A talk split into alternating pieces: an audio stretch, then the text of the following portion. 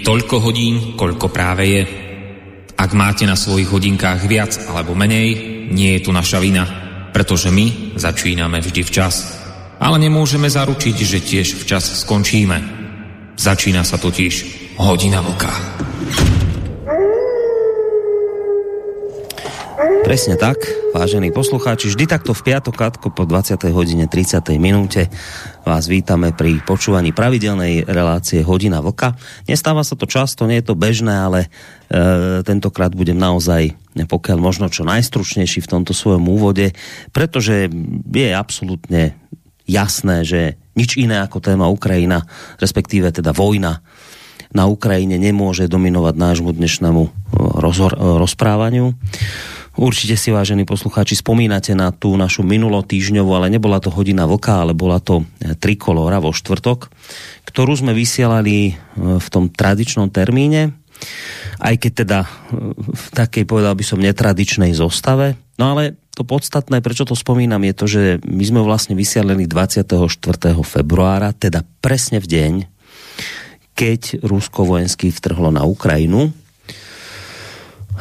v tom čase, vtedy ten štvrtok, sme samozrejme na túto mimoriadnú udalosť okamžite reagovali, dali sme dohromady, myslím, že naozaj celkom zaujímavú zostavu viacerých hostí, ktorí varili z toho, čo bolo vtedy, z toho množstva informácií, ktoré, ktoré boli vtedy k dispozícii.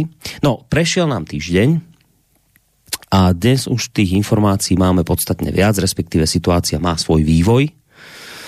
A po týždni vojny na Ukrajine už môžeme robiť nielen nejaké tie predikcie, predpovede, ale aj závery. Teda to, do akej miery sa naplnili, nenaplnili očakávania alebo scenáre skôr, to je lepšie slovo, s ktorými naši hostia pred tým týždňom predstúpili pred vás. Navyše, medzičasom sa udiali aj ďalšie veci, s ktorými vtedy pred tým týždňom ťažko samozrejme mohol niekto dopredu počítať. Doľahol na nás tieň štátnej blokády niektorých médií, a to tak na Slovensku ako v Českej republike. Medzi tým sa spoločnosť v oboch našich krajinách úspešne radikalizuje, pribúdajú nielen nenávisné komentáre a vyhrážky, ale už aj ko- e, konkrétne činy, ako napríklad tu nás na Slovensku pomaľovanie vojenského pamätníka na Slavíne vo farbách ukrajinskej vlajky.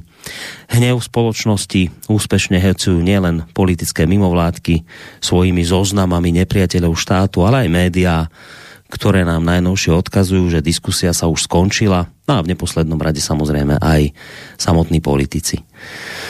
Toto všetko sa udialo počas tých pár spomínaných dní od tej minulej relácie a dá sa samozrejme očakávať, že všetky tieto prejavy budú mať nejaký ten svoj ďalší vývoj.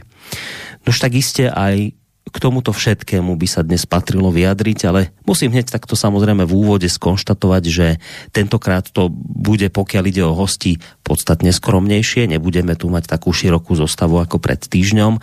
Aj keď podľa mňa uchudobnený neostanete, pretože predsa len jedného mimoriadného hostia tu máme, ktorý inak mimochodom mám už taký pocit, že v hodine vlka si možno aj nachádza nejaké to svoje stabilnejšie miesto.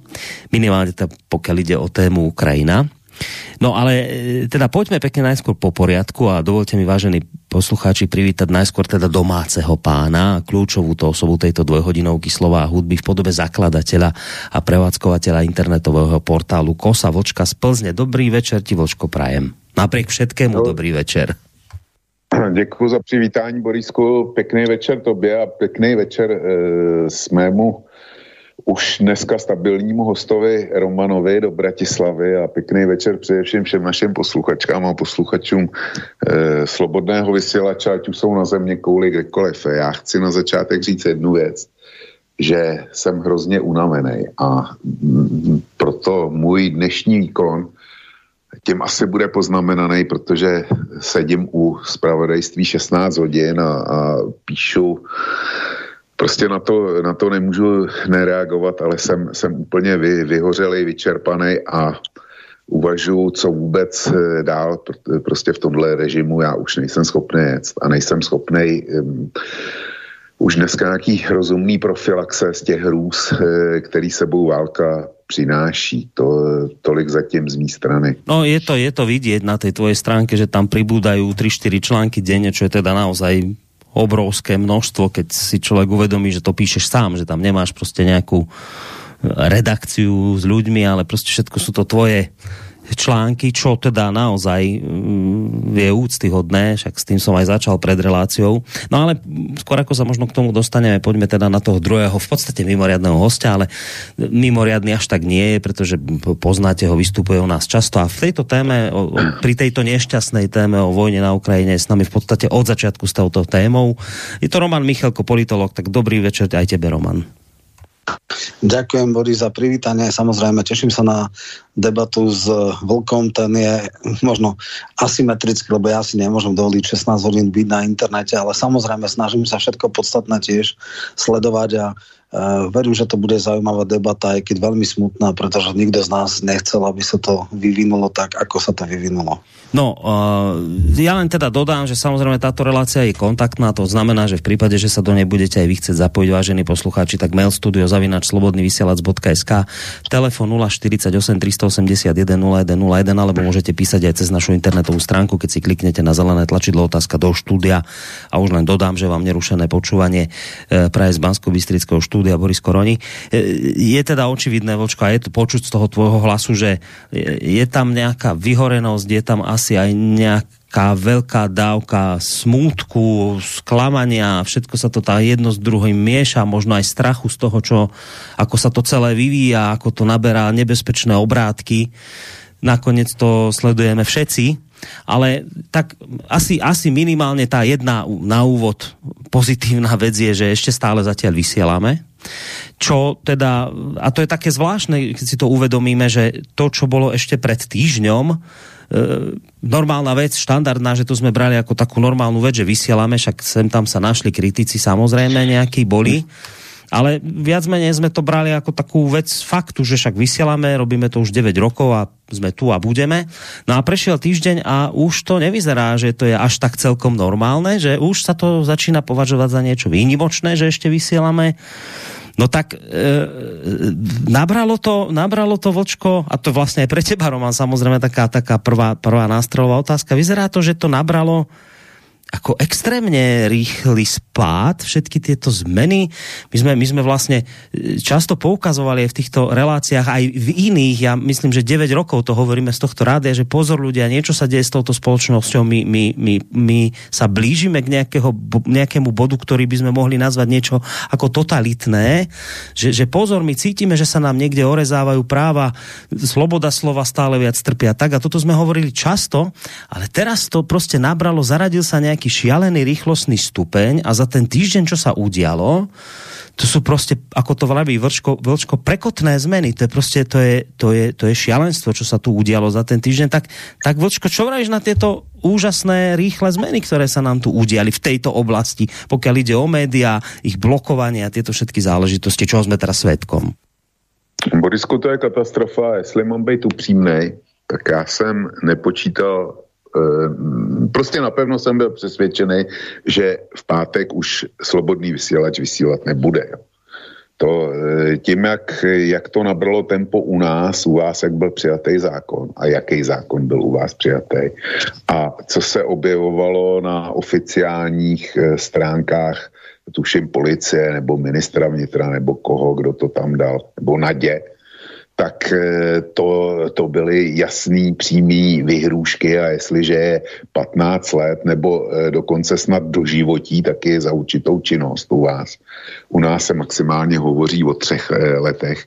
Tak to, to jako hm, jsem si říkal, no tohle slobodný vysílač nemůže přežít, bude první na řadě. To bylo mý přesvědčení. Ku podivu ještě vysíláme, slobodný vysílač hmm. Eh, existuje. Já jsem zvědavý, jak dlouho. A eh, kdybych měl vsadit Borísku, tak, to, tak kurzy vidím hodně mizerně. Ale to je jedna věc, je ta, co jsou ty legislativní opatření, ta, eh, ty hrozby, které jsou vedené ze strany současných mocných a tak dále a tak dále ale mě dělá obrovskou starost něco úplně jiného. A to je čím dál tím větší radikalizace a fanatismus ve společnosti. Jo? To prostě, to vidíš každý den, jak to, jak to, jak to roste. E, když byla první demonstrace na podporu Ukrajiny v Praze, tak jich tam bylo tuším 800 lidí. A teďko dvakrát za sebou byl plný Václavák. A to, to jako, eh, jak bych to řekl, prostě já chápu rozhořčení proti válce. To je, to je bez debaty. Ale mně se zdá, že jsme se společnost postupně dostává za nějaký bod e, zvratu nebo návratu, kdy, kdy e, lidi jsou čím dál tím radikálnější a že bude stačit ukázat prstem na někoho, to je on, a bude zle.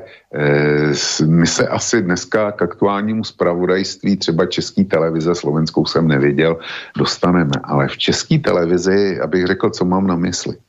V české televizi bylo několik příspěvků o tom, jak reaguje česká společnost na události eh, na Ukrajině a jak se chová na jedné straně pěkně k Ukrajincům a na druhé straně, jak jsou e, ruští občané, kteří sídlí v České republice drahně let, tak jak najednou jsou nepřátelé lidstva. Jak e, zubní ordinace vyvěsí plagát, že Rusy Eh, neošetří, hotel, že je neubytuje, nebo nějaký překladatel, který dělá pro nějaký slovanský středisko, mě to vypadlo z hlavy teďko, je to Rus, který utek z Ruska před Putinem, tak eh, ten, eh, ten se bál vystoupit na kameru a přestože tam byla ukrajinská vlajka, si ukazovali tu jeho kancelář, přesto on říká, pomáhám uprchlíkům jako překladatel, tak se bál vystoupit na kameru. A e, dokonce mu i elektronicky změnili hlas, nebo tam byl e, záběr z nějakého květinářství, kde říkali, že tady dělají Ukrajinky s Ruskama pohromadě, no a e, Ruskám se vyhrožuje, nebo fotografka, mladá holka e, z Ruska, která tady vyštudovala, jsem přišla 8 let na zpátek, a ta říká, eh, ta říká, já jsem před, eh, eh, když napíšu něco na Facebook, tak se okamžitě objeví statusy, že mě patří zavřít do koncentráku. Hmm. No to říkám dobře, abych, abych nešířil nějaký, nějaký hoaxy. Ale prostě ten smysl je v každém případě, citace sedět úplně nemusí, ale, ale um, to sdělení obsahově ano.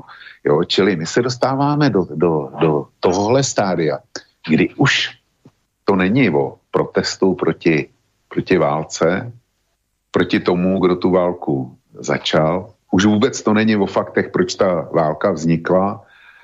E, čím jsme se do toho stavu dostali, to už dneska vůbec nikoho nezajímá. Dokonce ani, ani ne, jak ta, jak ta válka probíhá, ale už je to, už je to v, tom, v, tomhle, v tomhle stádiu takový tý stupňující se a samo, samoživící se e, nenávisti.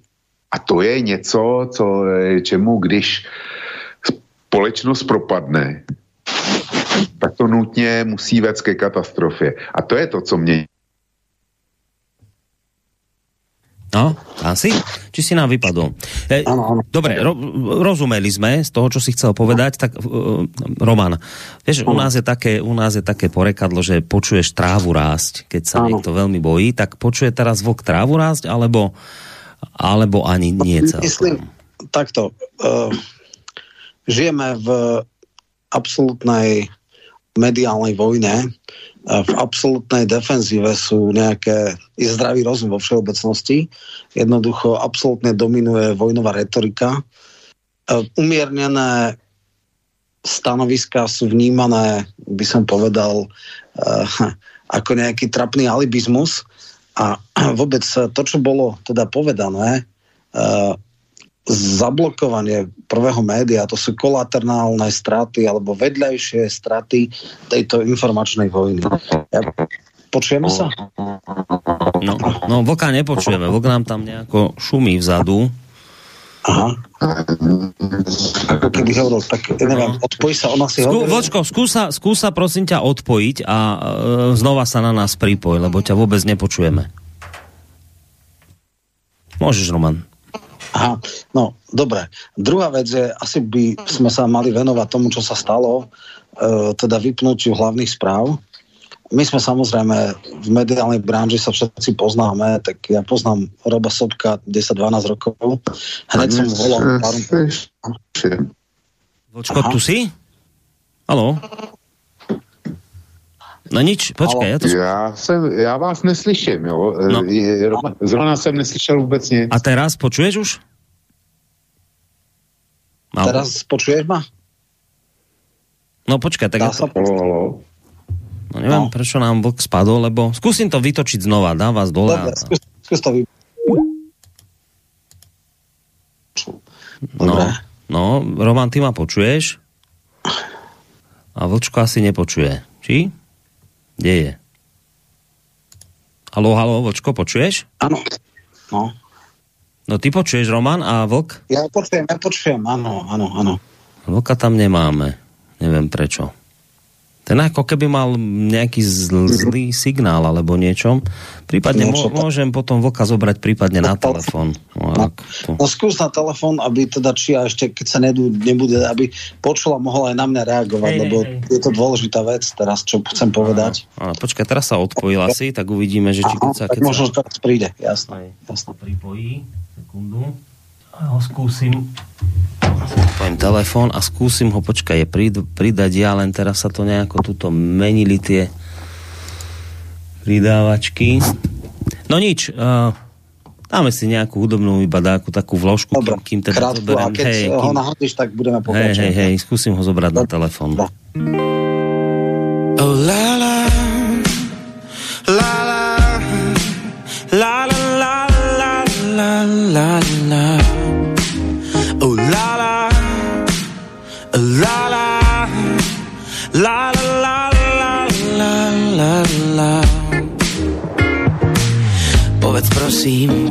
ti páči? Ako je to teraz medzi nami? Len mi prosím povedz, či ti to takto stačí Byť stále spolu a pritom sami. Sem tam len tak dúfam, že to dáme. Popri tých našich záujmoch. Keď si už rozum myslí, že to vzdáme, srdce je zase pri nás dvoch. Ešte ťa mám, ešte ma máš a kým sa máme, tak je to stabilizované. Ešte ťa mám, ešte ma máš a ak to tak bude stále, tak máme o seba postarané. Oh la la, oh la la, la la la,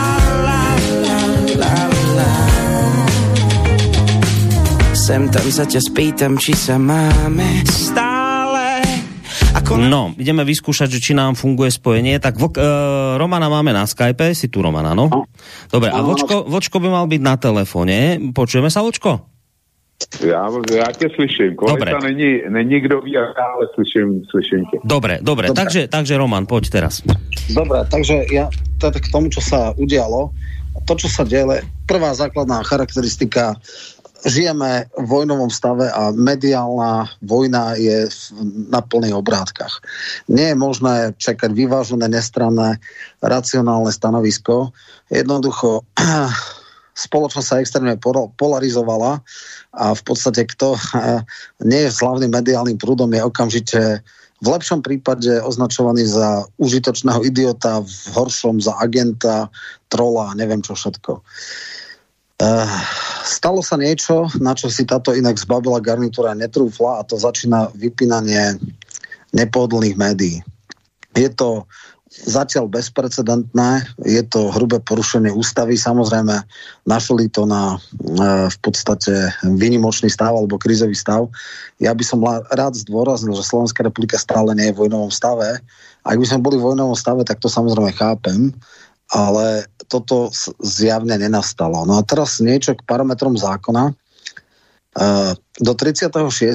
má NBU kompetenciu vypnúť uh, škodlivé médiá, ale, a to je to podstatné, na dobu troch rokov.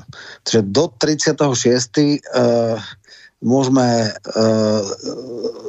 ísť spať s tým, že nevieme, či ráno ešte to médium bude existovať. To je prvá vec. Druhá vec.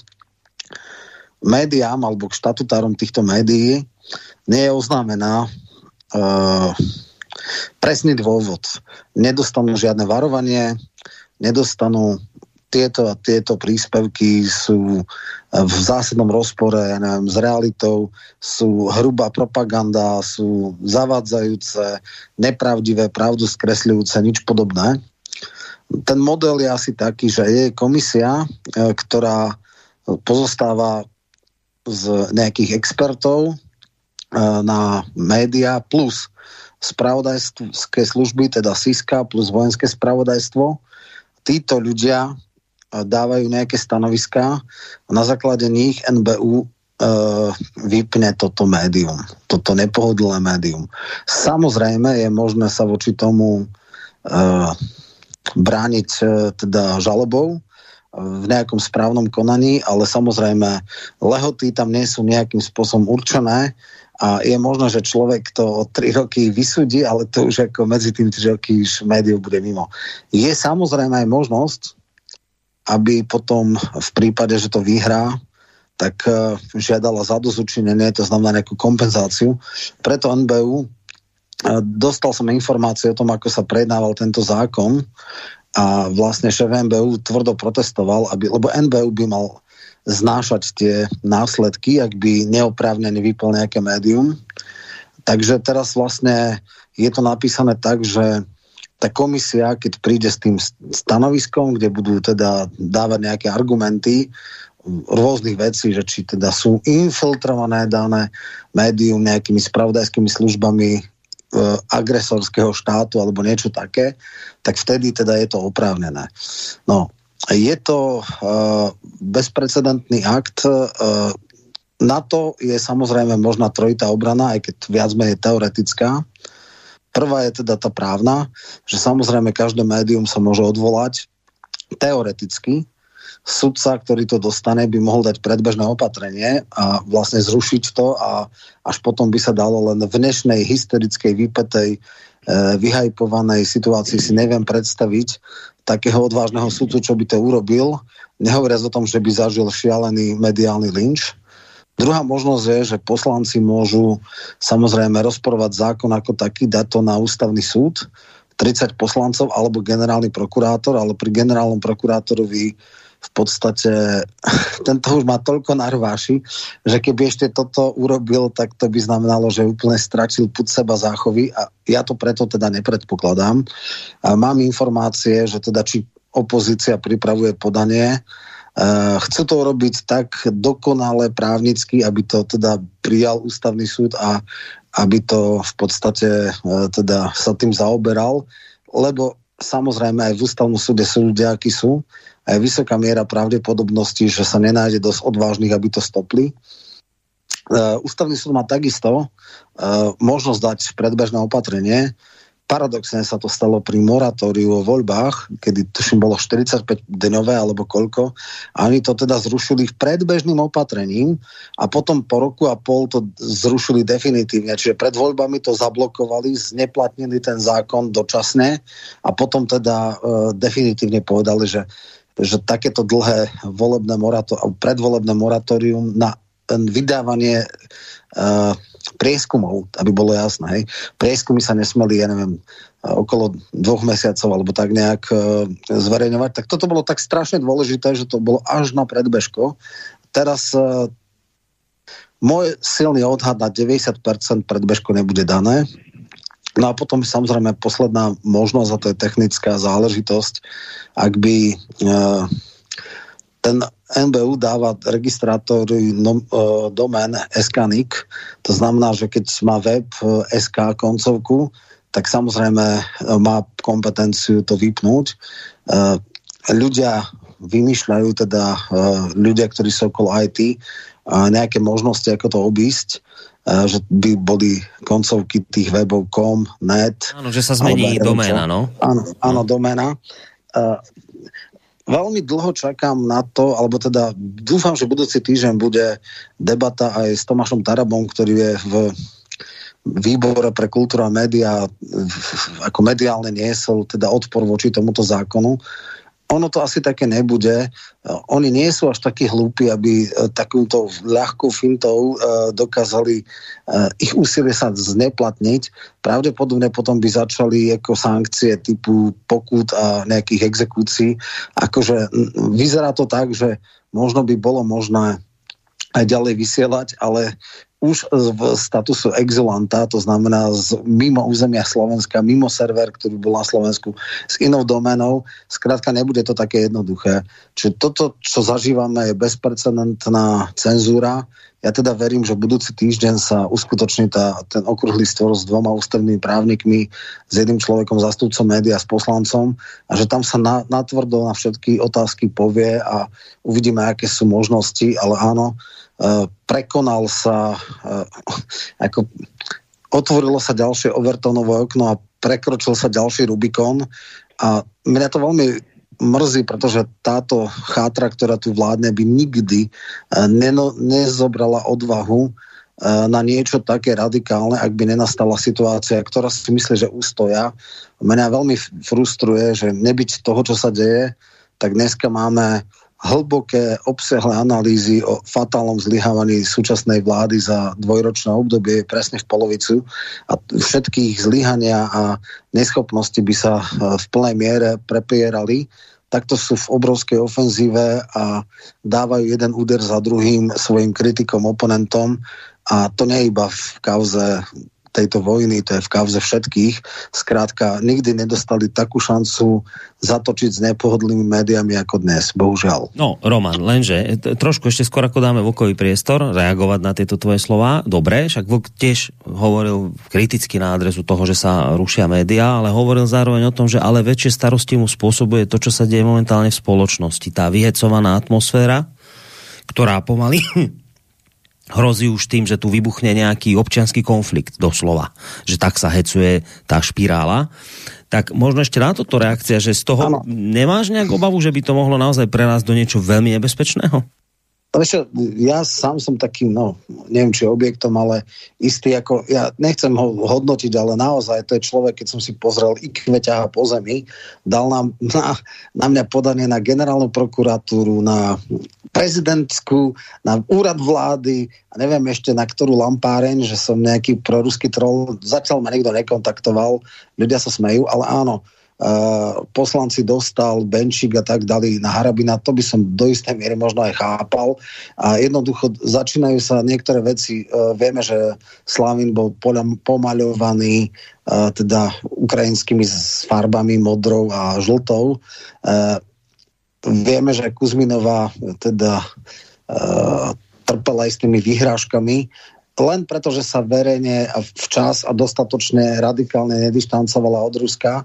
Takže e, toto vidím, ja troška vidím skôr také niečo, že čo sa týka Rusy na Slovensku, tak e, minimálne sa tie médiá snažia dávať e, ako, ako darebácky skôr Putinov režim a pokiaľ sa tí Rusi na Slovensku dištancujú od toho, čo sa deje, tak by ich mohli zobrať aj na milosť. Naopak ešte hovoria, že v podstate tí, oni sú vlastne chudáci, lebo oni keby sa verejne vyslovili, tak v Rusku budú poskribovaní a tak ďalej.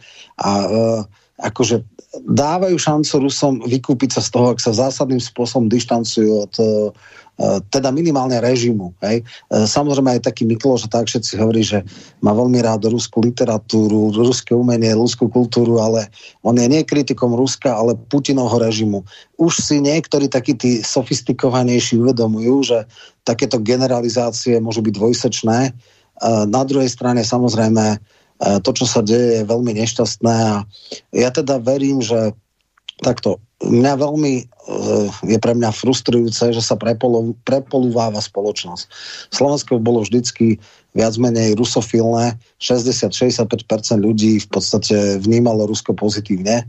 Obávam sa, že dneska je to presne naopak už, že teda tá propaganda ide na šialené obrátky a e, keby to bol iba režim, ale, ale on je už naozaj to ide do takých hrubých vecí, že, že Rusáci sem, Rusáci tam a všade. A teraz vyťahujú sa všetkým zločiny z celých dejín a je to súčasťou, a kde išli. Jednoducho takéto povrchné, trapné veci, ale áno, žijeme v hystérii. Áno, toto, čo je, je absolútna mediálna hystéria, kde umiernenosť, zdravý rozum a argumenty sa čoraz viac dostávajú na okraj. Takže toto ma veľmi znepokojuje. Dobre, ale obaja ste sa na tom zhodli, že je to hysteria, že tá spoločnosť je dnes proste vyšpičkovaná, že naozaj e, lomcujú na ňou emócie, no ale ten argument je, no dobré, a vy nevidíte, čo sa deje na Ukrajine, však tam zomierajú nevinní ľudia, máme tu tisícky utečencov, Rusi tam prostě vtrhli, bombardujú tam teraz tie mestá. Čo sa, čo sa čudujete? A to teraz dám Vokovi a samozrejme to bude potom aj na teba, um, Roman, že, že čo sa čudujete tomu hnevu ľudí? Však veď to je logické, že sa ľudia hnevajú, lebo to je prostě nespravodlivé, čo sa deje na Ukrajine. Hmm. To, to, je sice, to je sice nespravedlivý, ale já se ptám, kde bylo stejné rozhořčení těch samých lidí, při eh, humanitárním bombardování Srbska, kde bylo stejný, eh, stejný rozhořčení těch lidí při eh, druhé válce v zálivu. Jo. A tak dál, a tak dál. Kde byli tihle, tihle lidi? Vždyť na té Ukrajině se děje v podstatě eh, já to nevomlouvám, to není, to není omlouvání. Válka je největší zlo na světě a k téhle válce nemělo dojít. Nikdy k ní nemělo dojít a bude mít, bude mít nedozírný, nedozírný následky. To je, to je bez debaty.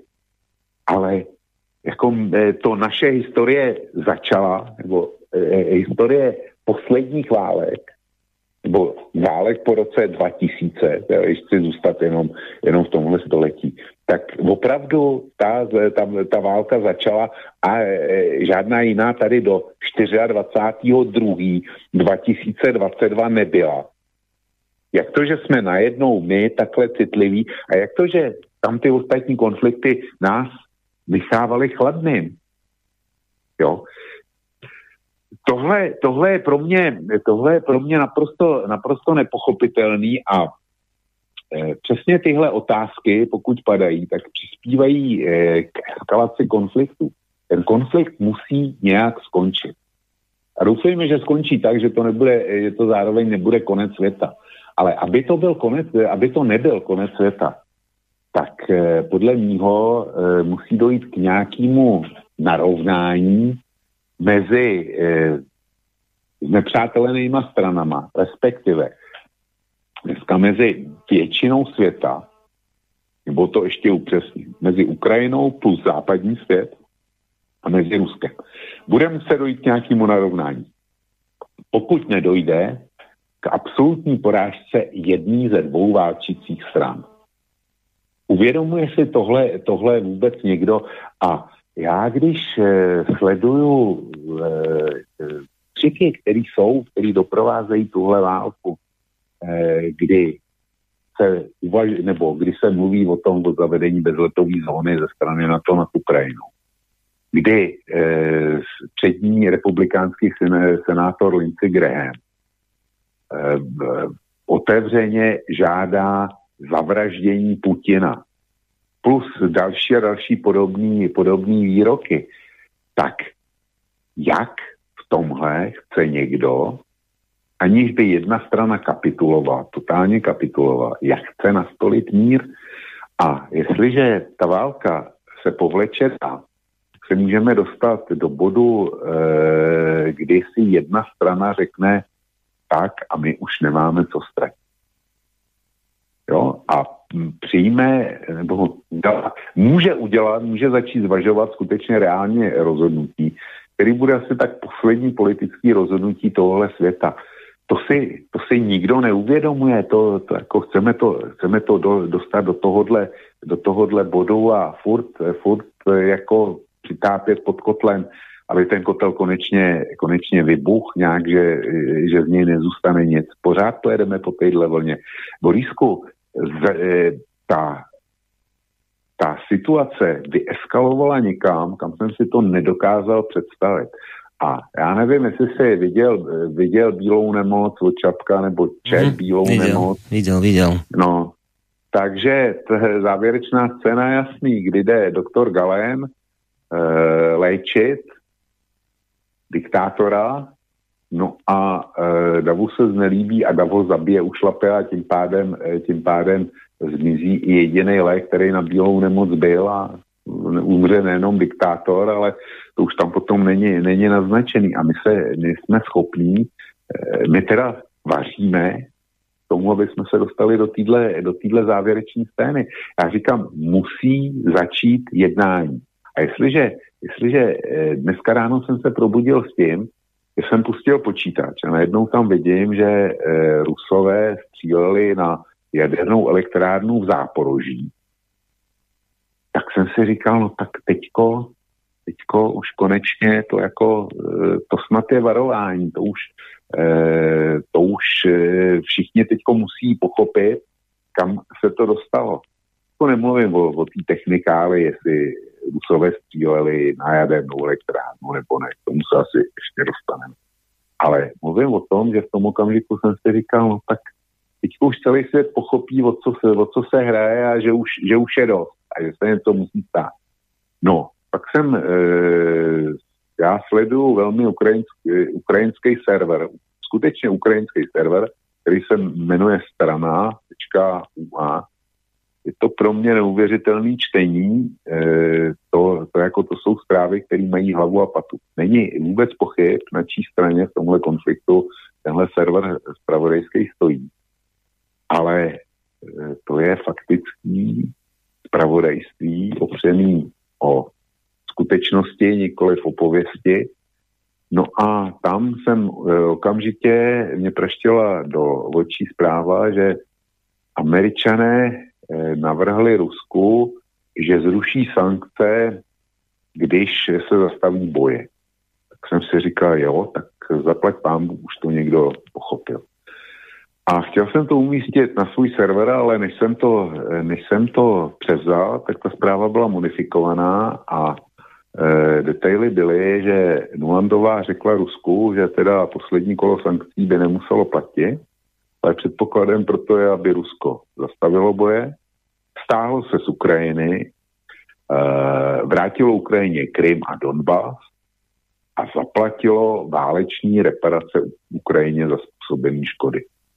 Jestli je tohle řekne náměstkyně ministra zahraničních věcí Spojených států, tak jim nelze eh, podezírat z toho, že by nevěděla, co říká.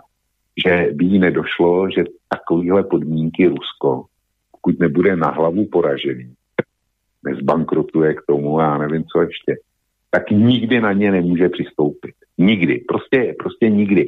Čili, co tím chci říct, a celý den navíc, celý den e, se pokračovalo jako v hraní s tou kartou toho ruského útoku na jadernou e, elektrárnu v Záporoží. Celý den, celý den to, byla, to byla hlavní zpráva na českých webech a, a celý den se to rozebíralo, že to je akt mezinárodního terorismu, agresi, co si. Samozřejmě, kdyby Rusko ostřelovalo zcela záměrně jadernou elektrárnu, tak je to šílenost, eh, která by si zasloužila eh, pojednání před tribunálem ekvivalentu toho Norimberského. Ale potom najednou zjistíš, že nic takového nenastalo, nic takového se nestalo. No ale ono se s tou kartou hraje, hraje jako pořád.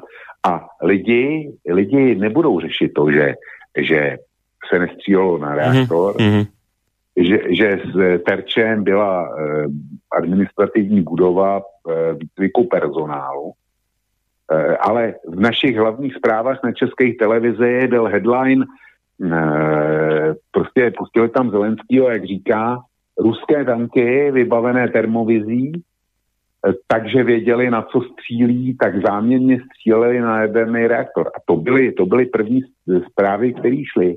A teprve po asi deseti minutách nebo 12 minutách byla zpráva, že teda nakonec ukrajinské orgány řekly, že, že ten požár byl, byl v té administrativní budově. Ale v zápětí tě dvakrát zopakují video z, noč, z těch nočních bojů kde ukazují nebo říkají a Rusové tadyhle, tadyhle střílí e, na elektrárnu Záporoží. Jo. E, že, to nebylo, že to nebylo z tanků, že to bylo e, z ručních zbraní, a z těch ručních zbraní stříleli protože, ale to, to samozřejmě nemůžu dokázat, tak eh, nebudu říkat, proč stříleli a eh, nechci, aby posluchači nám to vysvětlovali, protože to by byly ty nepodložené informace, které by mohly vést k zavření svobodného vysílača.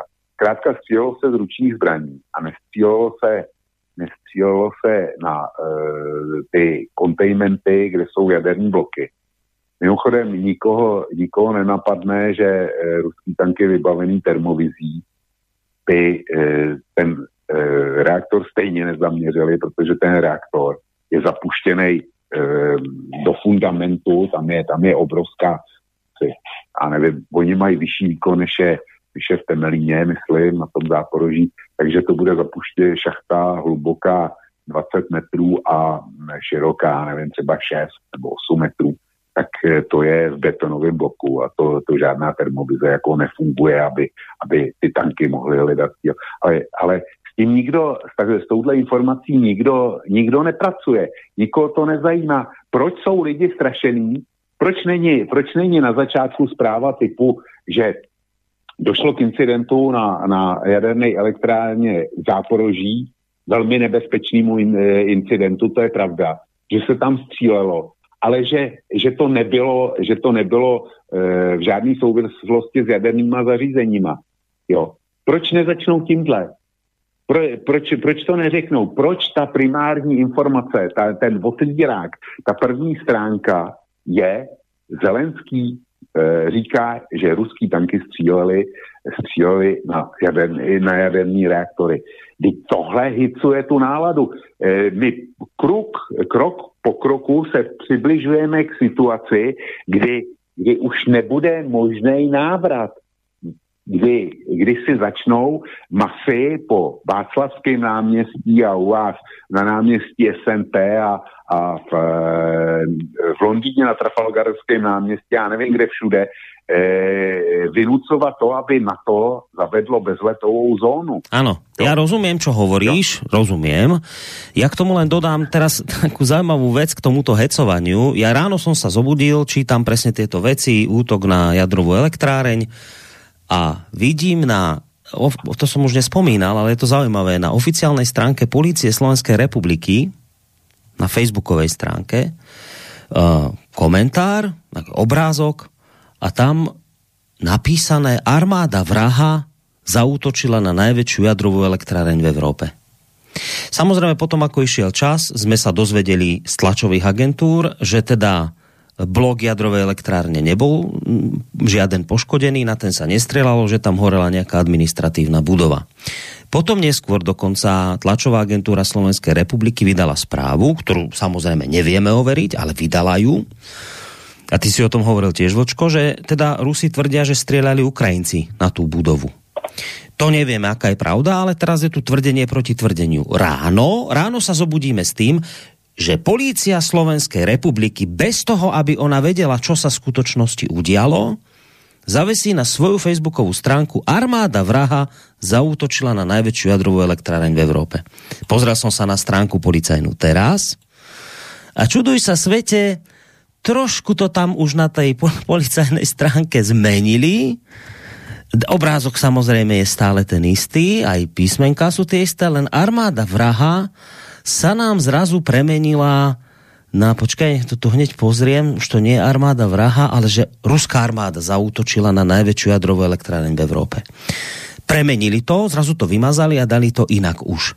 A teraz sem tohto chcem povedať, že milá Polícia Slovenskej republiky, vy ste si tam pustili zrejme nejakého šialeného administrátora, mladého pána, ktorý kedysi robil zrejme v nejakom novom čase, ale e, e, prosím vás, robte niečo s týmto vašim administrátorom, pretože toto je to presne, čo Vlk hovorí, vy tu hecujete, spoločnosť k nenávisti takýmto spôsobom a potom to musíte takto opravovať, keď sa, keď sa ukážu časom nejaké fakty, ktoré vyšli. Iba preto, lebo váš admin bol nedočkavý a potreboval si uľaviť ráno, tak toto šírite na svojej oficiálnej facebookovej stránke. A teraz Roman. Toto je to, že Vlk vraví, to počuješ aj ty sám, nemusím ti to opakovať, on vraví, dobre, však blokovanie médií, nehorázna vec, bezprecedentná, iste hrozné ale viacej mňa trápi toto, tá špirála tej nenávisti, ktorá sa v, v spoločnosti hecuje. A hlavne, že ten dáv, však dnes mal pán prezident Zelenský, e, ukrajinský prezident mal na tých rôznych námestiach, aj v Prahe a inde po svete, sa prihovoril telemostom tým ľuďom, to bolo proste plné námestie a on im hovorí, že keď padne Ukrajina, padnete aj vy, padne Európa, stojite za nami, proste tých ľudí hecuje, v poriadku, v poriadku, ja to chápem, ja rozumiem, že treba robiť všetko preto, aby sa vojna skončila, ale Vlk vraví, ja mám z tohto obavu, lebo sa môže ľahko stať, že takto vyhecovaní ľudia, ktorí takto podľahnú už tým emóciám, tak sami začnú tlačiť na politikov, aby napríklad sme tej Ukrajine pomohli tak, že budeme ochotní ísť aj do veľkej vojny, napríklad kľudne aj jadrovej, pretože my to proste cítime ako obrovskú nespravodlivosť, čo sa teraz deje na tej Ukrajine. Mnohí z tých celkom logicky a pochopiteľne teraz z tých námestí odídu veľmi smutní, nešťastní, e, emócie nimi lomcujú, lebo je to proste nešťastie, čo sa tam deje.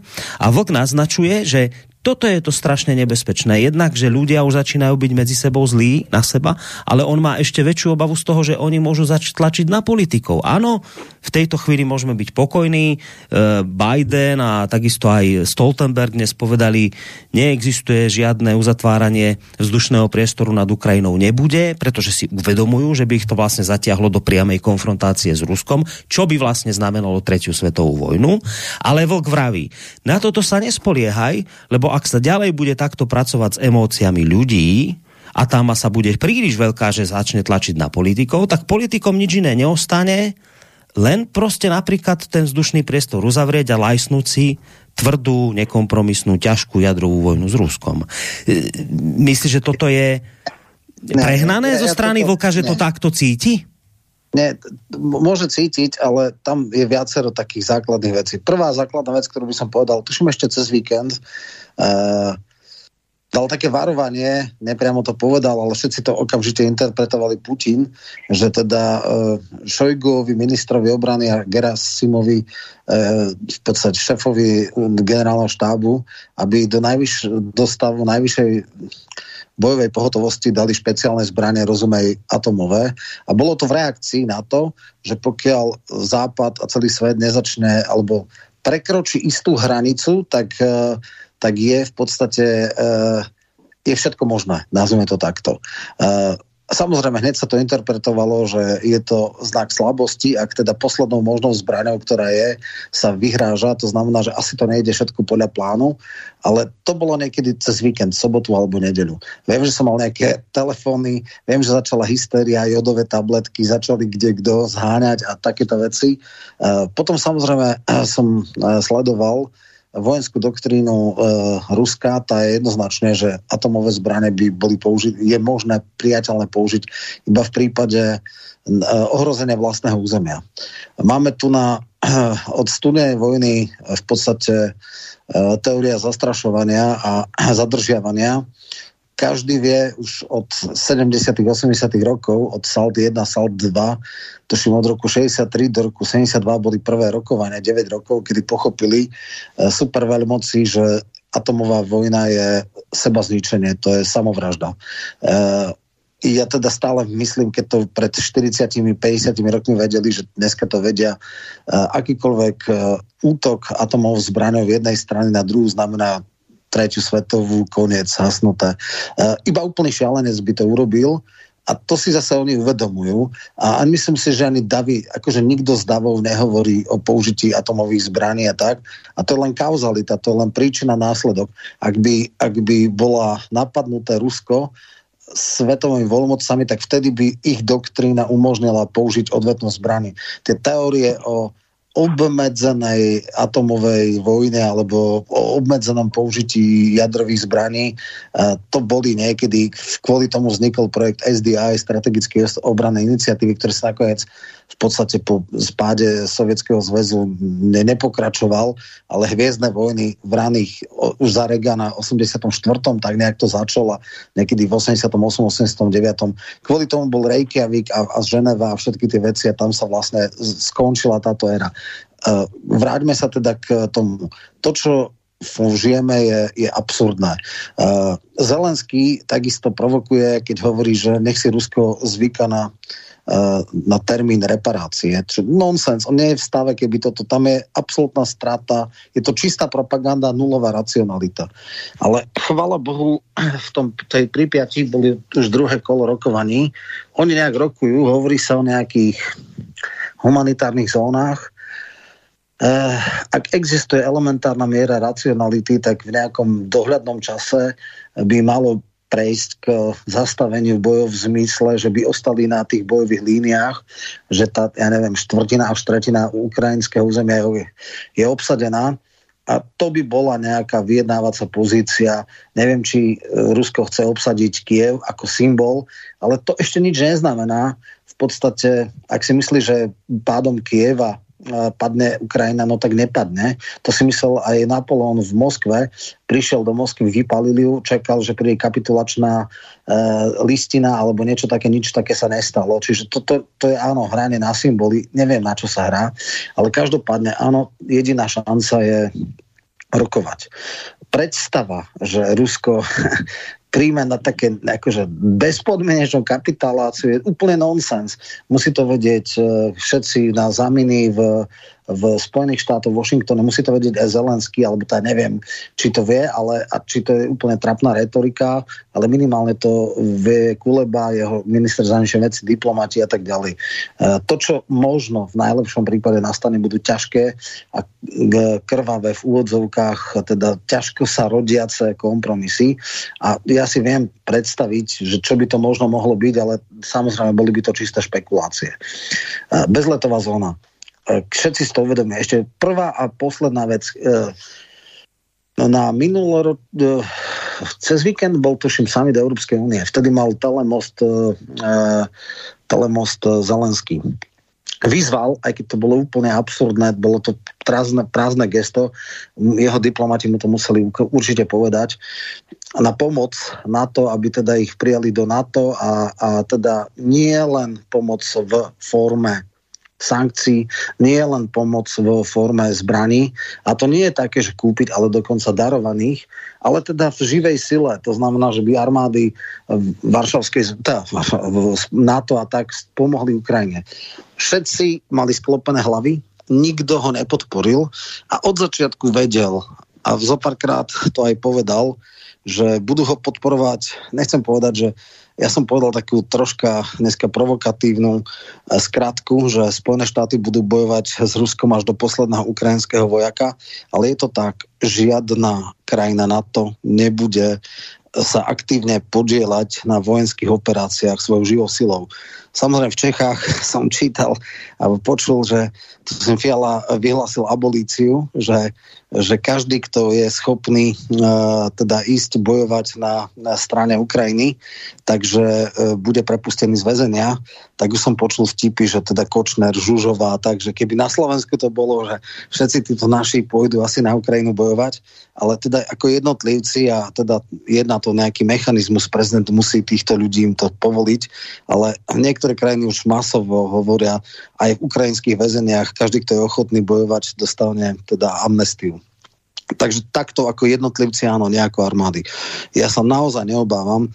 Žak Rupnik jasne raz povedal, západná Európa spohodlnila, západná Európa nemá ochotu e, umierať, obetovať ľudské zdroje a to ako keby e, spôsobilo, že e, tí vojaci, e, ktorí by sa vracali v zinkových truhlách, by znamenalo absolútnu spúšť pre E, politické e, prostredie daných krajín.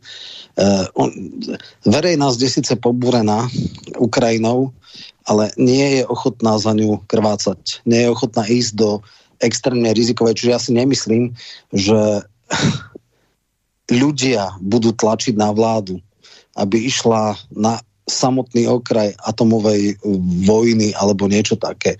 Preto, preto toto ja nepredpokladám.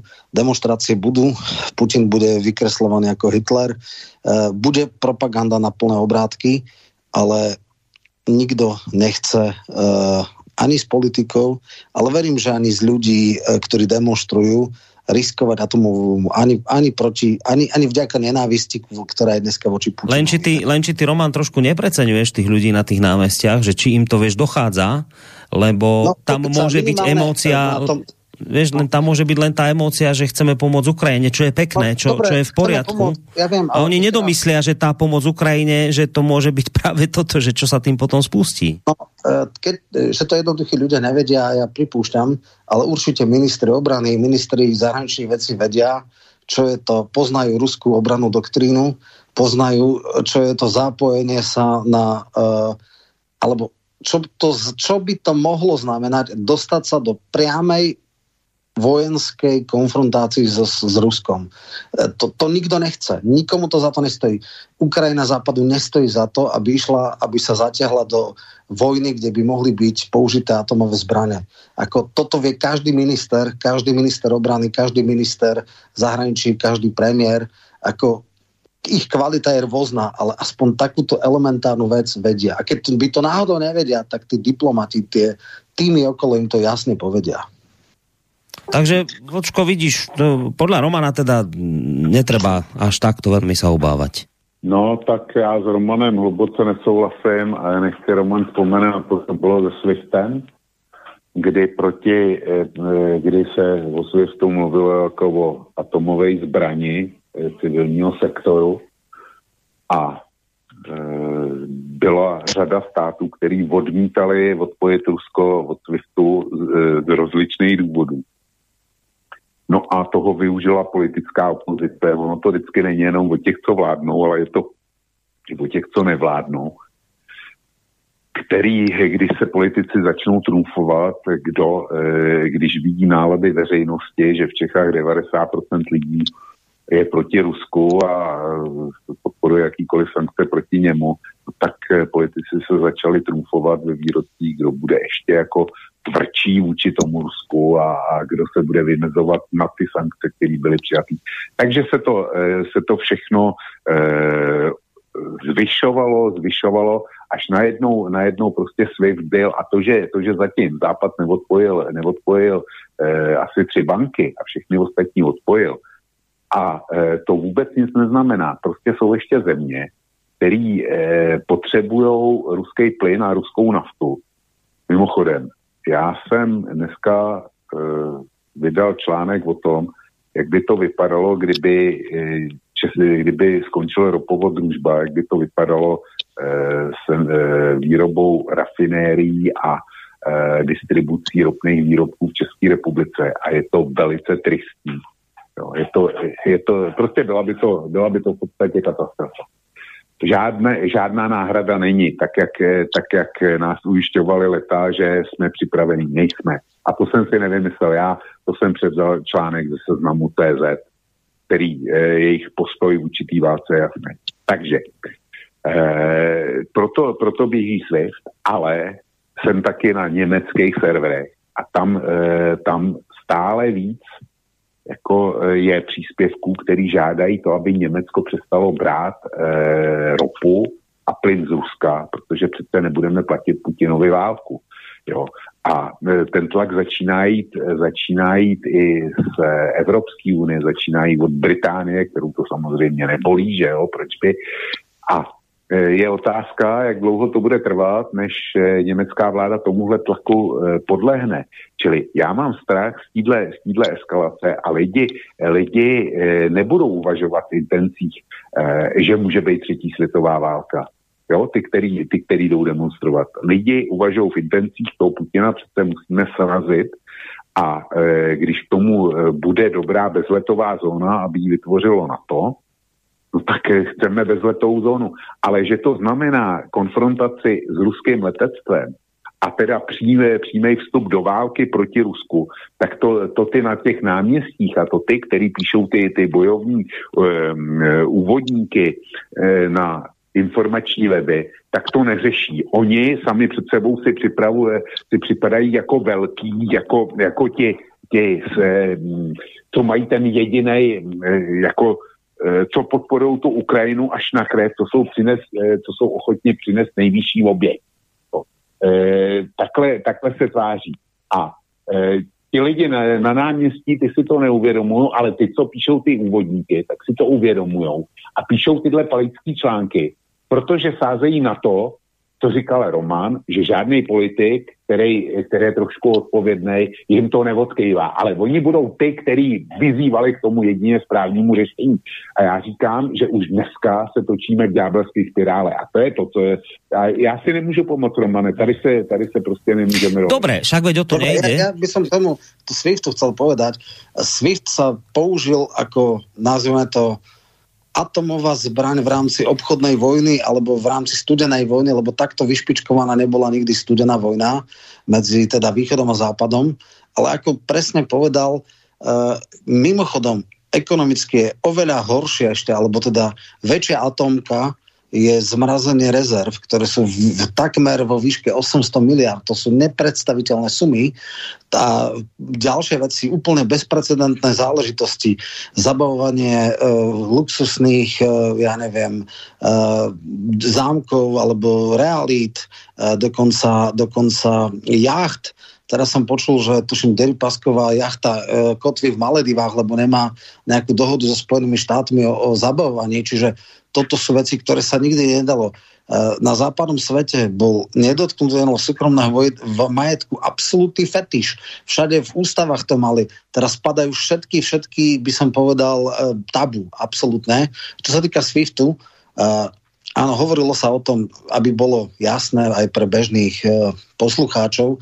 V podstate by sa neumožnil platobný styk, to znamená, e, nemohli by sme zaplatiť za tovar a oni nám, hej, to znamená, dali by nám plyn, nemali by sme ako zaplatiť, tam boli také akože smiešné, že doba kešu, že v kufríkoch by sa platilo, to je absurdné.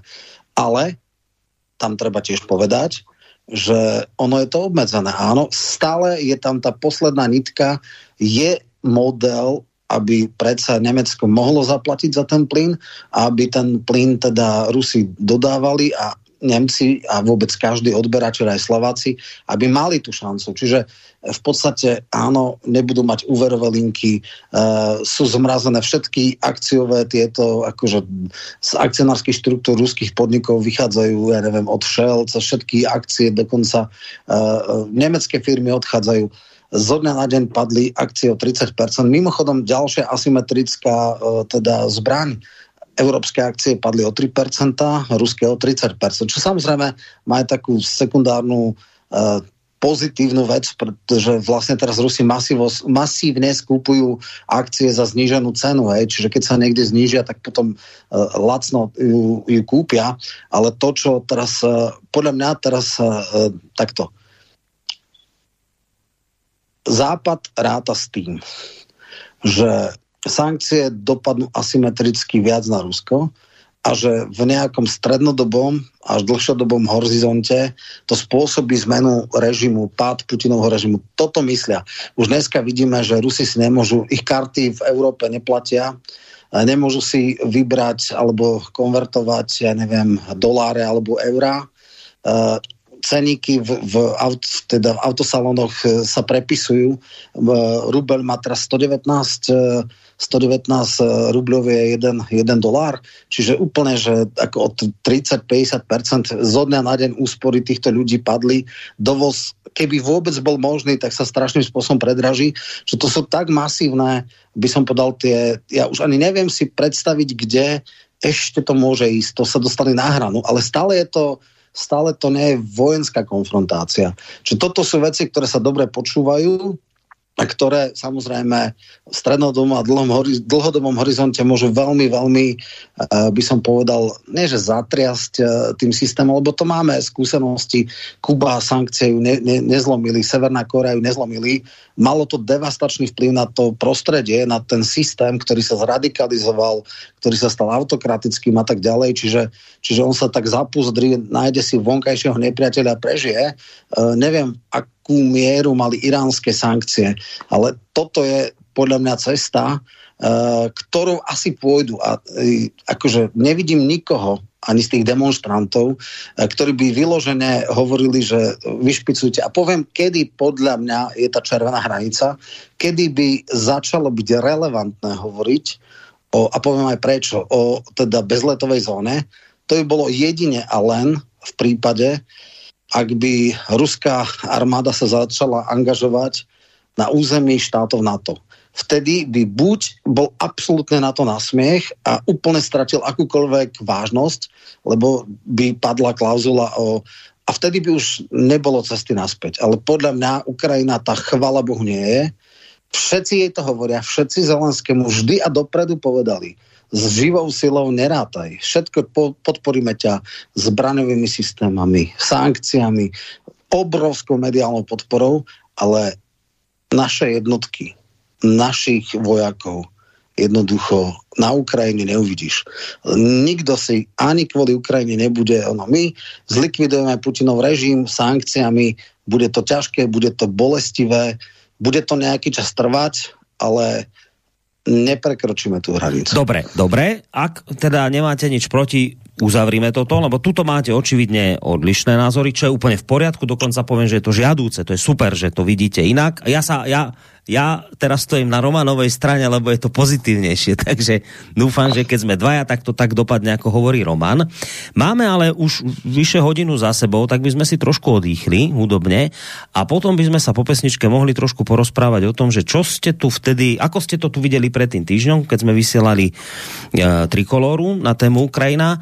A čo sa za ten týždeň udialo, ako to vidíte dnes, že či tie vaše predpovede, predikcie vyšli, nevyšli, tak po tej, po tej vojenskej stránke, lebo tak počúvame, že vo, vo, vojaci sa zasekli rusky, nepostupujú, postupujú, čo sa deje. O tomto by sme sa trošku mohli porozprávať, ale až po hudobnej prestávke. Kríž a na kríži chlap má celkom fajn tvár.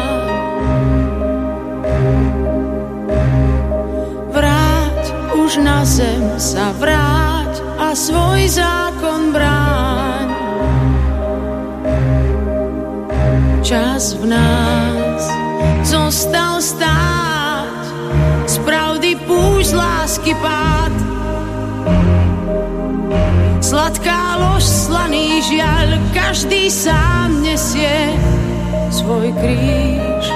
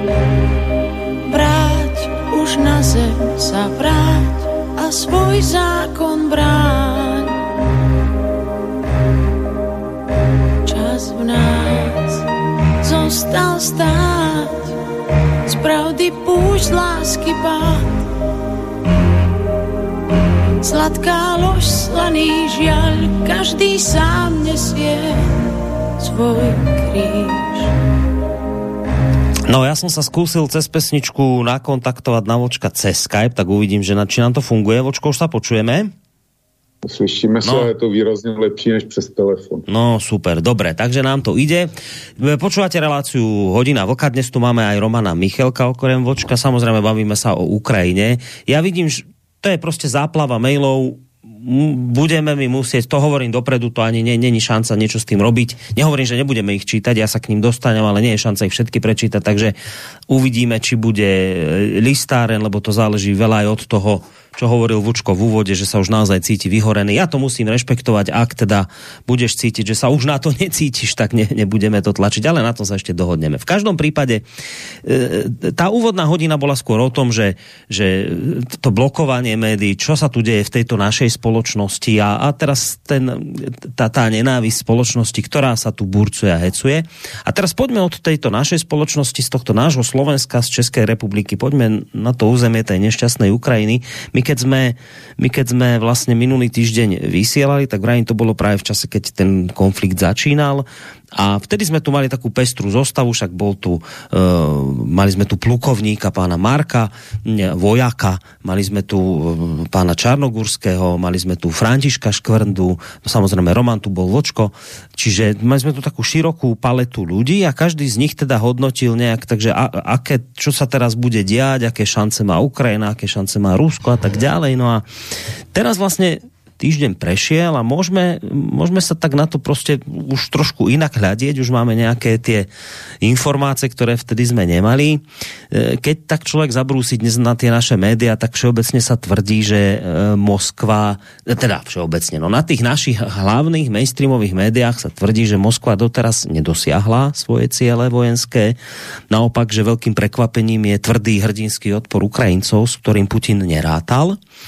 Niektorí komentátori hovoria, že je to spôsobené tým, že Rusi chceli práve tým, že ide o Ukrajinu, ktorú oni nazývajú bratským národom, minimálne Putin sa tak teraz vyjadril, prezident ruský, takže chceli akože tak nejakú inú vojenskú taktiku využiť, e, ktorá by nebola o nejakých masových vraždách civilistov a zničených obydliach, ale že skôr to malo byť niečo také, čo sa udialo povedzme teraz v Kazachstane alebo predtým na Kryme, že bez nejakých strieľačiek to tam proste prevzali, že, že asi bola takáto predstava, takéto očakávanie, no ale e, že teda nakoniec toto nevyšlo a tí analytici, tí komentátori bezpečnostní hovoria, že teraz to vyzerá tak, že Rusko sa vráti k inej taktike, tej, ktorá mu vychádza, tej osvedčenej, tej vojenskej, ktorá je už teda ale o streľovaní, o o, o tom, že budete nejaké mestá proste e, ich obklúčite a necháte ich, ja neviem, vyhľadovať alebo niečo podobné. Teraz viem, že v Mariupole je taká situácia, že ľudia tam už nemajú vodu tečúcu, elektrinu, kúrenie, čiže takýmto štýlom a do toho ostreľovanie. No ale to je už veľmi akože zase na druhej strane zlé v tom, že vám rastú civilné obete, škody a samozrejme nenávisť tých ľudí, logicky samozrejme voči tomu, kto im toto robí. No, čiže vo všeobecnosti všeobecnosti, keď to zhrniem, tak za ten týždeň počúvame, že no, no ne, nejde to podľa tých predstav. Proste, že sa Putin prerátal a, a v podstate, a už keď čítate také médiá ako Denigen alebo ZME, tak tam už to proste normálne píšu tak, že, že ako katastrofa Putinová alebo niečo podobné. Tak keď by ste sa páni teraz na túto vojenskú stránku celého tohto pozreli, od toho momentu, keď ste to tu pred týždňom komentovali a teraz, tak ako to vidíte? Tak nejak tak tie vaše očakávania sa naplnili, či nenaplnili, či ako to máte? Poď Roman, poď kľudne ty už, keď máš ja? slovo. Poď. No, ja, dobre, tak ak ja mám teda začať, ja som už pred týždňom hovoril, že nepochybujem o tom, že vojenská prevaha je na strane Ruska, ale nevidím tam politickú koncovku. Ak to mala byť blesková vojna, tak zjavne to nebude a nie je blesková vojna. Ak to malo byť uh, tak, že teda minimálne ruskojazyčné obyvateľstvo plus minus bude vítať, uh, alebo teda aspoň nebude odporovať armáde a že teda sa bude masovo prebiehať na druhú stranu, tak to sa zjavne nestalo. Ak sa myslelo, že Zelenský uh, zdúchne prvým lietadlom, tak stalo sa presný opak. On sa stal hrdina uh, v úvodzovkách, uh, ako keby mu niekto písal scéna hrdinského filmu. Uh, dokonca už je teda tá známa okrydlená veta, že uh, dajte nám zbranie a nie, že môj nejaký tento uh, teda v podstate mu ponúkli, že ho bezpečne od, odvezú alebo odtransportujú mimo, áno. mimo uh, teda Ukrajiny, čo on teda tým, že to urobil a urobil to teatrálne a, a v podstate ako herec, tak samozrejme okamžite sa začal vytvárať jeho kult.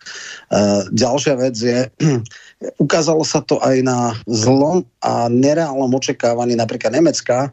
Tuším, pred týždňom sme hovorili, že Nemci boli ochotní dať nejaké, nejaké prilby a niečo podobné. A tuším, že o 4 dní neskôr už im dávajú protileta, protiletecké nejaké nie vysoko sofistikované uh, nejaké snajpery alebo také akože stingery teda, nejaké strely, ktoré, ja neviem, možno, že sa aj z pleca dajú odpaliť, ale nejaké protilietadlové systémy, ktoré, ktoré povedali, že No my sme vám to nedali, my sme sa mysleli, že do dvoch, troch dní padnete a teda sme prekvapení, že sa to tak nestalo.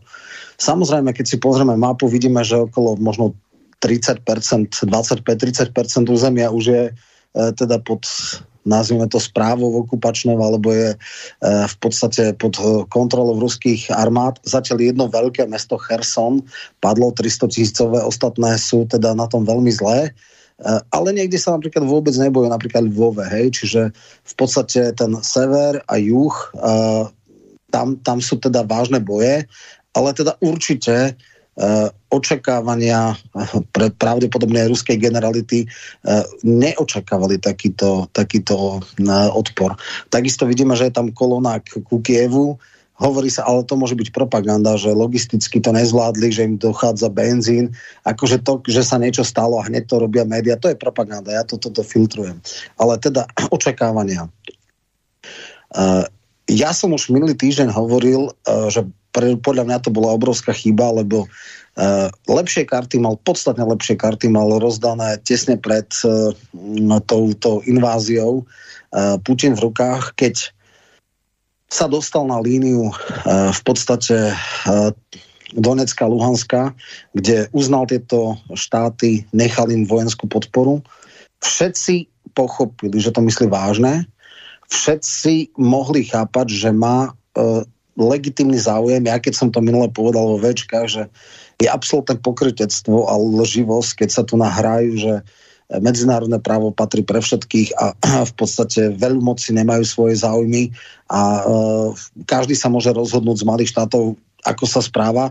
Ak toto niekto hovorí, tak klame. Klame e, bezostyšné a dlhodobo a je to iba pre naozaj hlúpych a naivných ľudí. Tak toto nie je, ale nastalo sa niečo, čo teda sa nemalo stať, že záujmy jednej veľmoci boli ostentatívne ignorované. Isté, že je to hm, choroba, alebo je to hriech 90. rokov, je to z, z nesplnené gentlemanských dohôd, je to, je to, sú to veci, ktoré arogancia západu spôsobila, že istý čas bolo Rusko ponížené rozkradnuté a v tom 99.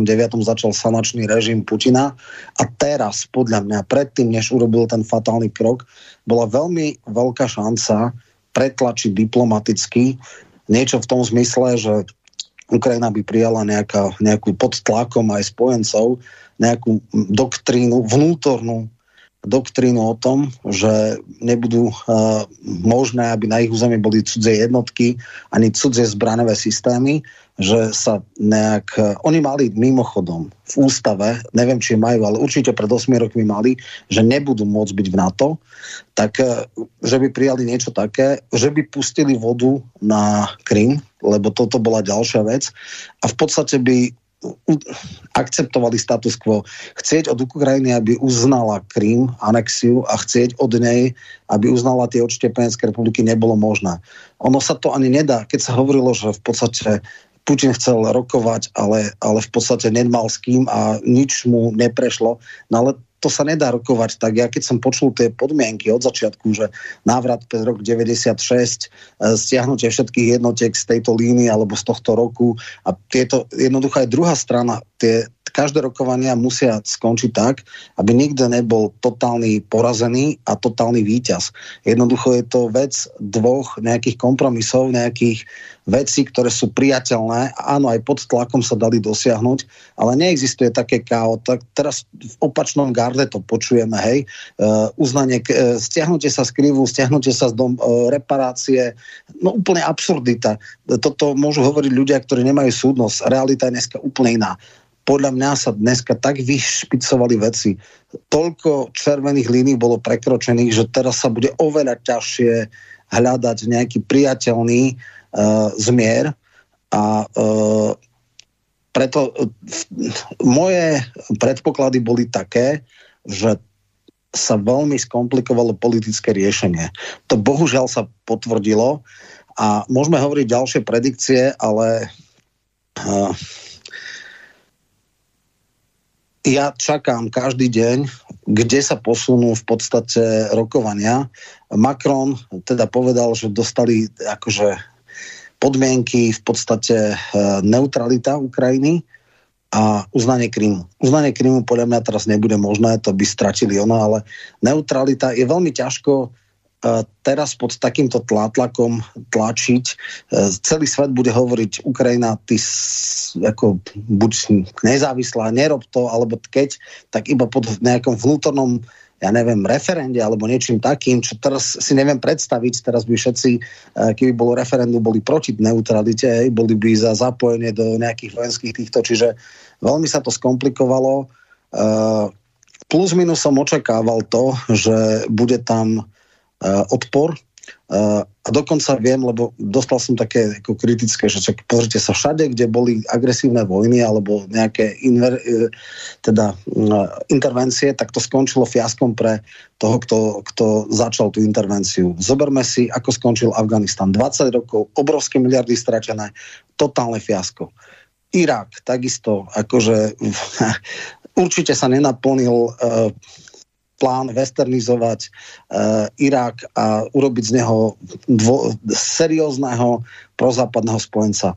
Deto Líbia, rozbitá, zlyhaná krajina, boje proti sebe, Haftarové jednotky, sú tam nejaké tri alebo štyri frakcie.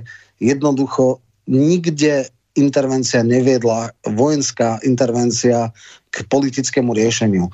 A v tomto sa obávam, že, že teda Rusko skončí veľmi podobne. A posledná vec, ktorá je veľmi by som podal varujúca. A teraz samozrejme berem, že toto je propaganda a že tam sú nejaké koeficienty a že realita asi nebude tak.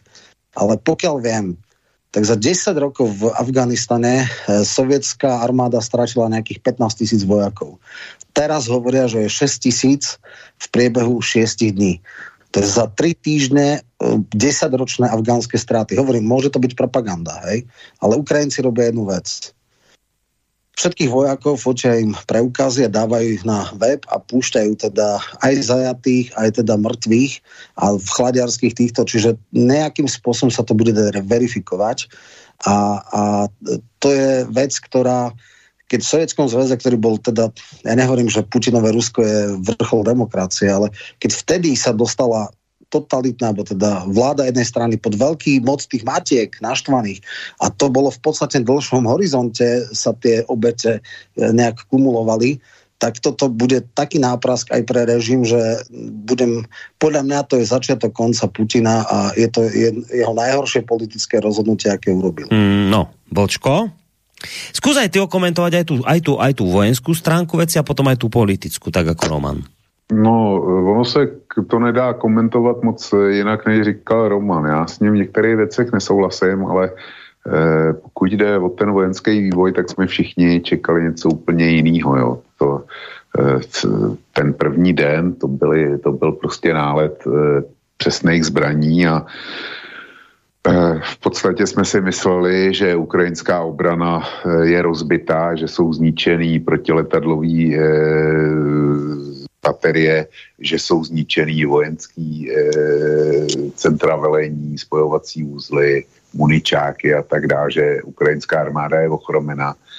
A ono se ukázalo, že to není, že to není pravda. A e, Rusko vedlo tu válku divným způsobem. Podle západních zdrojů ten první nápor provedlo asi jenom v síle 30% těch schromážděných jednotek. A a teď odbočím, e, ukrajinský zdroje ukázali taky nějakého zajatého vojáka, který, já nevím, jestli to byl Rus zajatý nebo ne, ale zkrátka to video bylo v tom smyslu, že ten vojáček zajatý říká, no, oni nám před zahájením akce říkali, že to bude jako na Krymu. To znamená, že, a já tomuhle docela docela věřím, že takhle to bylo naplánované, že si všichni mysleli, že když východ Ukrajiny je ruskojazyčný, takže takže eh, to obyvatelstvo, který tam je, to ruskojazyčný, který mělo e, velkou tendenci, speciálně v Charkově, velkou tendenci se připojit k Donbasu tenkrát a byl starosta, byl v Moskvě a jednal o tom s Putinem a Putin, eh, Putin e, mu to v podstatě zakázal e, v roce 2014, tak jako si mysleli, že to trvá a já, když se podívám na Ukrajinu, na to, jak to tam vypadá, co, čím si Ukrajina prošla eh, od eh, Majdanu, co to, co to přineslo těm, těm obyčejným lidem, tak eh, logicky, tak nějak technokraticky mi z toho vyšlo, že za ten režim prostě bojovat nebudou. Jenomže ono se ukázalo, že režim, nerežim, korupce, ne, nekorupce, zlodějiny, eh, utlačování ruského jazyka, kde si co si, takže ve svém souhrnu je daleko méně než to, že jsem Ukrajinec a že hm, chci být nezávislej, nezávislej na Moskvě. Jo, e, to je, tam proběhlo něco, co proběhlo u vás, u, u vás na Slovensku, ale naštěstí e, to proběhlo e, mezi náma, to proběhlo e, přátelskou formou v klidu, v míru, ale na té Ukrajině e, tam část toho nesměřitelného protiruského nacionalismu ze západu Ukrajiny, tak převzal i ten východ. A rozhodně to Putinovi neulehčil. Eh, Putin nevyužil toho momentu překvapení, nebo respektive jeho vojska nevyužila toho momentu překvapení a on opravdu chtěl tu válku vést tak, aby ty Ukrajince nenaštval. Je zajímavý, že si nikdo doposavať nevšim eh, jedný podivuhodný věci. Dneska teda víme, že Rusko obsadilo eh, záporskou jadernou elektrárnu, která e, prej kryje 40% spotřeby e, proudu na Ukrajině. Vedle toho obsadilo ještě další dvě. E, obsadilo ten nešťastný Černobyl a tuším, že Chmelnickou jadernou elektrárnu. A mají maj asi ještě jednu. No. A já nevím, jak byste vedli, vedli válku vy, kdybyste ji chtěli vyhrát, ale kdybych já chtěl vyhrát válku a vzpomeňte si na humanitární eh, bombardování Srbska, tak tam eh, američani, pokud vím, hned na začátku nasadili takzvaný grafitový bomby a zautočili s nima na rozvodní sítě a eh, rozvodny elektrického proudu po Srbsku, aby je vyřadili, vyskratovali a vyřadili z provozu. Roman mluvil o Mariupolu, že Mariupolu není elektřina, to jsem, to jsem četl taky, zase ověřit to nemůžu, ale e, může být, že Mariupol je v nějakém ostrovním provozu nebo ostrovním zásobování a že ho při bojích tam, e, tam došlo k lokálnímu vyřazení ele, e, elektrických sítí. Ale kdybych já chtěl vyhrát válku, tak prostě e, tu zemi odpojím od elektrické energie. Protože to by znamenalo, že přestane tec voda, přestanou fungovat e, produktovody. Samozřejmě, že e, ta kritická infrastruktura má náhradní zdroje, dýzlové agregáty a tak dále, ale byl podniknutý útok na e, sklady pohonných hmot a žádný e, diesel jako neběží, neběží v nekonečném režimu, když nemá naftu. Jo. Čili urychlit konec války si myslím, že Putin, Putin mohl e, velmi podstatně tím, že by že by přerušil dodávky elektrického proudu a může to udělat pořád. Protože když odpojí záporoží, tak e, ukrajinská síť skolabuje. Notabene, na Ukrajině došlo k velice zajímavému experimentu těsně před e, vypuknutím těch bojů. Ukrajina byla e, propojená s e, Ruskem a Běloruskem. E, z dob Sovětského svazu to samozřejmě byla jednotná energetická síť a Ukrajina v ní byla, tuším, až do 19. února. A 19. února se rozhodli Ukrajinci, že se odpojí a tři dny byli v ostrovním režimu. A teprve potom se napojili na evropskou energetickou síť. Takže pokud by dneska jsou jako na té evropské energetické síti, ale to bude pár vedení, to jedno vedení na Slovensko, já nevím, jedno, dvě do Polska, jedno, jedno do Maďarska, jedno třeba do Rumunska. Nevím, teď si vymýšlím, vařím z vody. Ale vedle toho, že e, Rusové kontrolují to gro energetické výroby Ukrajiny, tak by pro ně nebyl žádný problém vyřadit z provozu ty přenosové trasy, které propojují e, Ukrajinu a evropskou síť. A v tu ránu, když bude, když bude Ukrajina bez proudu, tak já e, si neumím představit, jak by asi tak válčili, jak by fungovalo zásobování e, takovýto základní pekárny potřebují nějakou energii, aby pekli chleba, mlejny, aby mleli a tak dále. Jo, vodárny, jak by, jak by fungovaly trvale. Čili myslím si, že tam by došlo e, k velice rychlému zhroucení a přesto to Putin neudělal. Já, já prostě slyším, jaký, jaký je Putin barbár, ale nikdo si nepovšim tadyhle tý e, ryze specifický záležitosti. Já neříkám, že, že se to teďko nestane. Jo protože něco změnit musí, ten vojenský postup, ten je daleko pomalejší, než všichni od e, Rusů čekali a e, než si představovali, že jsou schopnosti ruské armády. Čili vojenská situace rozhodně je jiná, než v Moskvě naplánovali. Kdyby bylo došlo k té rychlé porážce Kijeva, tak jsme neřešili dneska tyhle kritické situace, tak už by se prostě jednalo a Rusko, ty sankce, které byly vyhlašované a budou ještě vyhlašované na Rusko, protože oni chystají nějaký další, eh, další kolo, kde, který má eh, Rusko dostat po technologické stránce, že tam nepůjde zkrátka žádný výrobek eh, nebo prvek nebo služba, kterou Rusko nemá a nutně potřebuje, a není Čína schopna nahradit. To, že západní firmy nebudou dodávat do Ruska, a že odcházejí z tamního trhu, to je e, v podstatě obrovský e, dárek Číňanům, který je rádi nahradí. A ty západní firmy už se tam, už se tam nikdy nevrátí. E, čili e, ty technologické sankce, kdy Čína není dostatečně daleko ve vývoji e, a výrobě polovodičů a Rusko ji e, nemá skoro žádnou, jo, nebo má prostě zanedbatelnou tak to na Rusko dopadne hrozným způsobem. Zrovna tak to jsou některé prvky, které jsou nutné pro celý ten energetický sektor a těžařský sektor. To taky asi není, eh, nedokážou nahradit. Eh, potom eh, vedle toho je uzemněná eh, většina nebo bude uzemněná většina eh, letecké flotily fungující v Ruské federaci. Eh, tam je spousta letadel na leasing a leasinguje to jedna společnost a ta trvá na tom z nařízení Evropské unie, aby se to vrátilo, tak ty letadla, e, letadla zmizí z Ruska a ty, který si Rusové koupili, ať už stát, anebo soukromí společnosti, tak e, Boeing i Airbus, Airbus stáhli svůj personál, technický i výcvikový a řekli, že nebudou dodávat náhradní díly. Jestliže nebudou náhradní díly, tak nemůže, eh, nemůžou ty letadla být servisovaný a za chvíli prostě budou na zemi.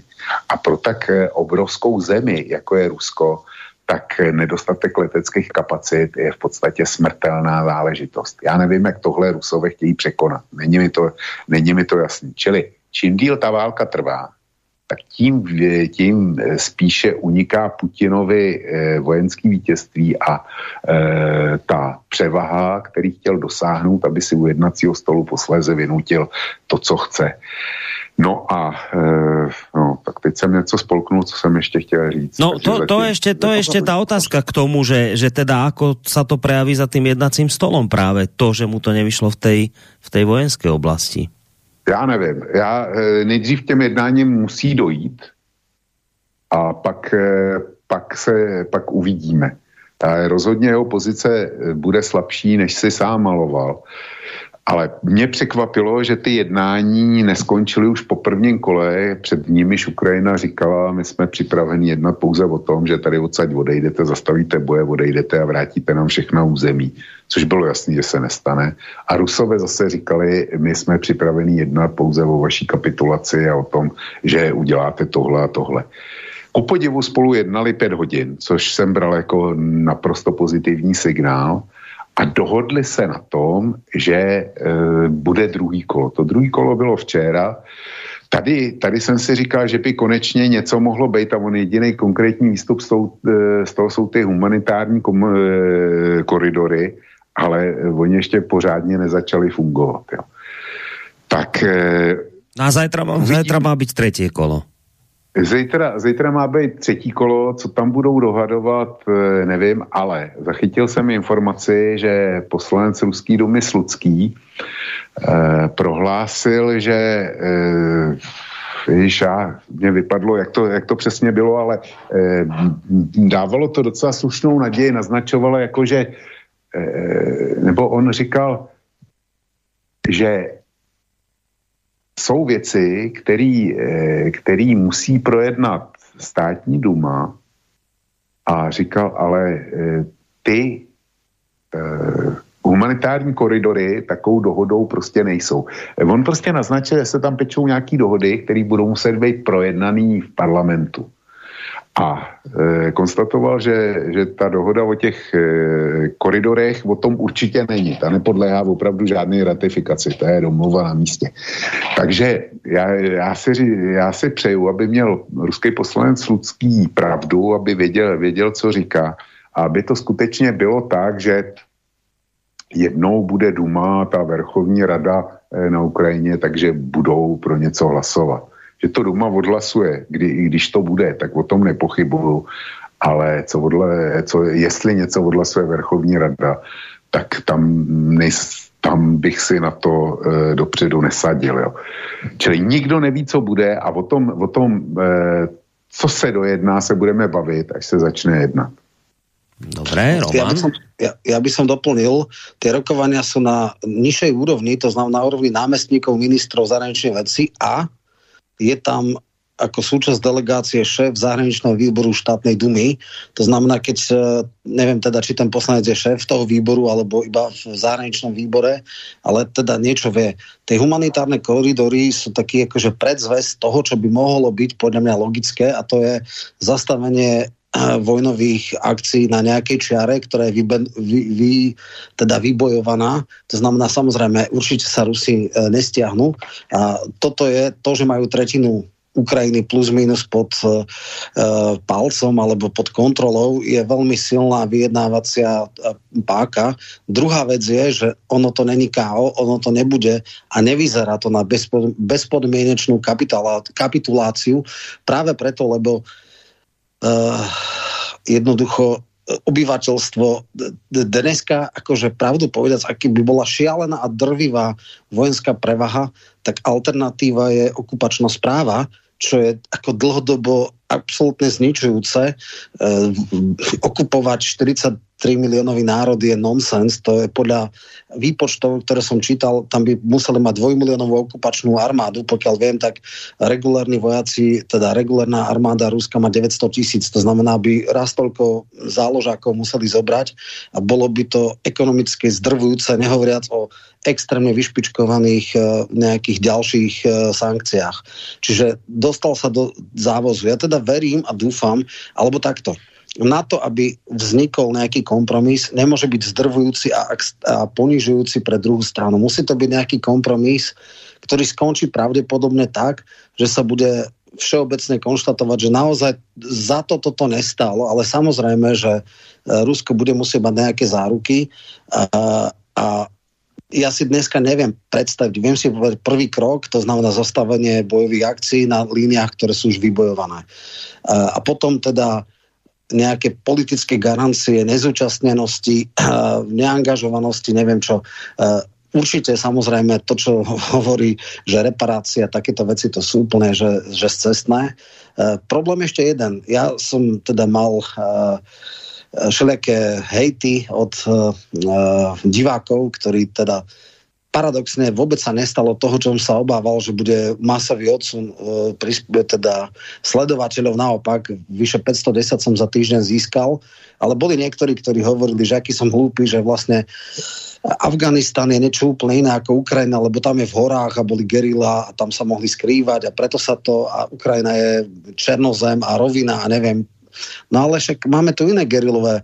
Máme tu Írsko. Od roku 69 do 98 do veľkonočnej dohody tam bola gerilová vojna. Jednoducho museli tam 60 miliónová Británia sa nevedela uh, poradiť s 1,5 miliónový Alstrom. A tie náklady, ktoré tam dali, boli vysoko zdrvujúce a zničujúce.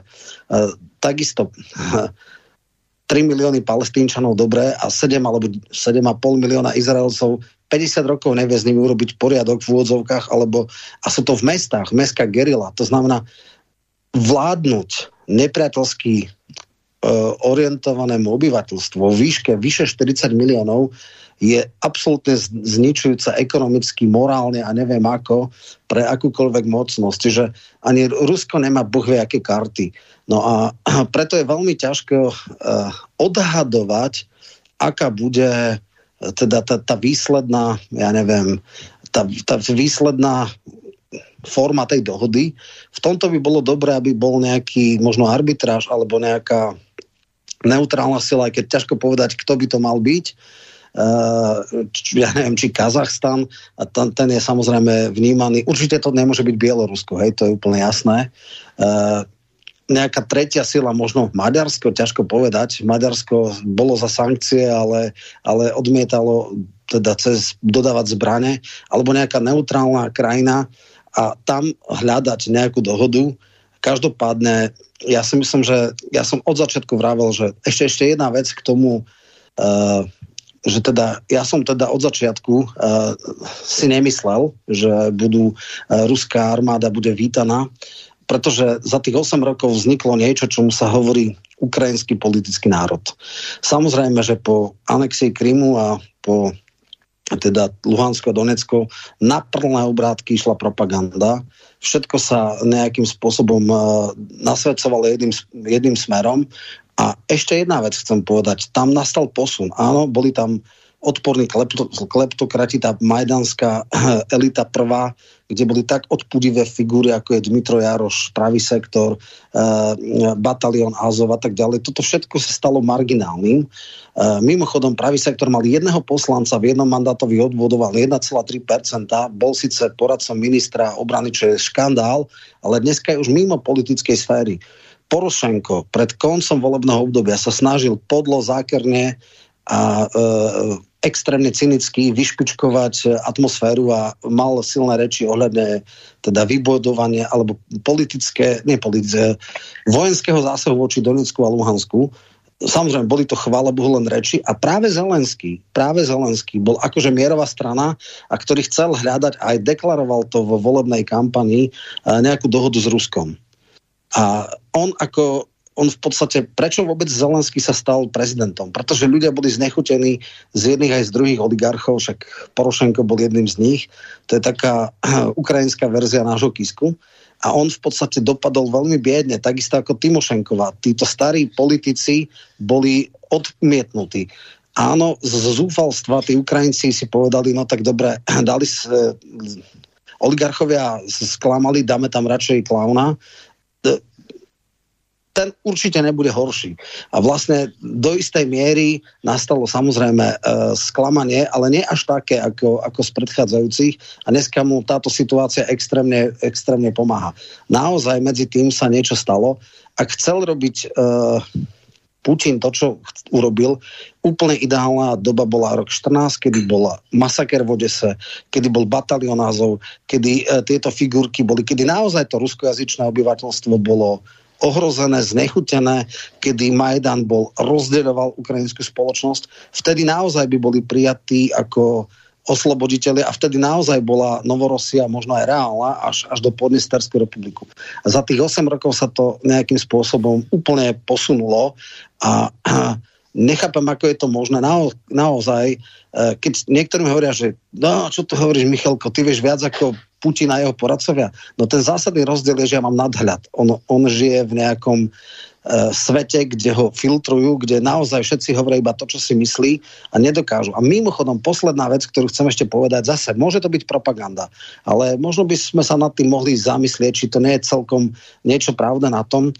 Bolo verejne deklarované, že Zelensky trikrát sa mu podarilo uniknúť pokusu o e, e, atentát podľa jedných verzií Wagnerovci sú tam nasadení, aby toho eliminovali, podľa druhej nejaký e, Ramzam Kadirovi čečenské bojovky a vyviazol vraj iba preto, lebo ľudia z ruskej rozviedky, ktorí sú tvrdo proti e, tomuto zásahu, pretože v rozviedke sú zväčša najinteligentnejší ľudí so strategickým myslením a s nejakým týmto, dávali Zelenskému varovania.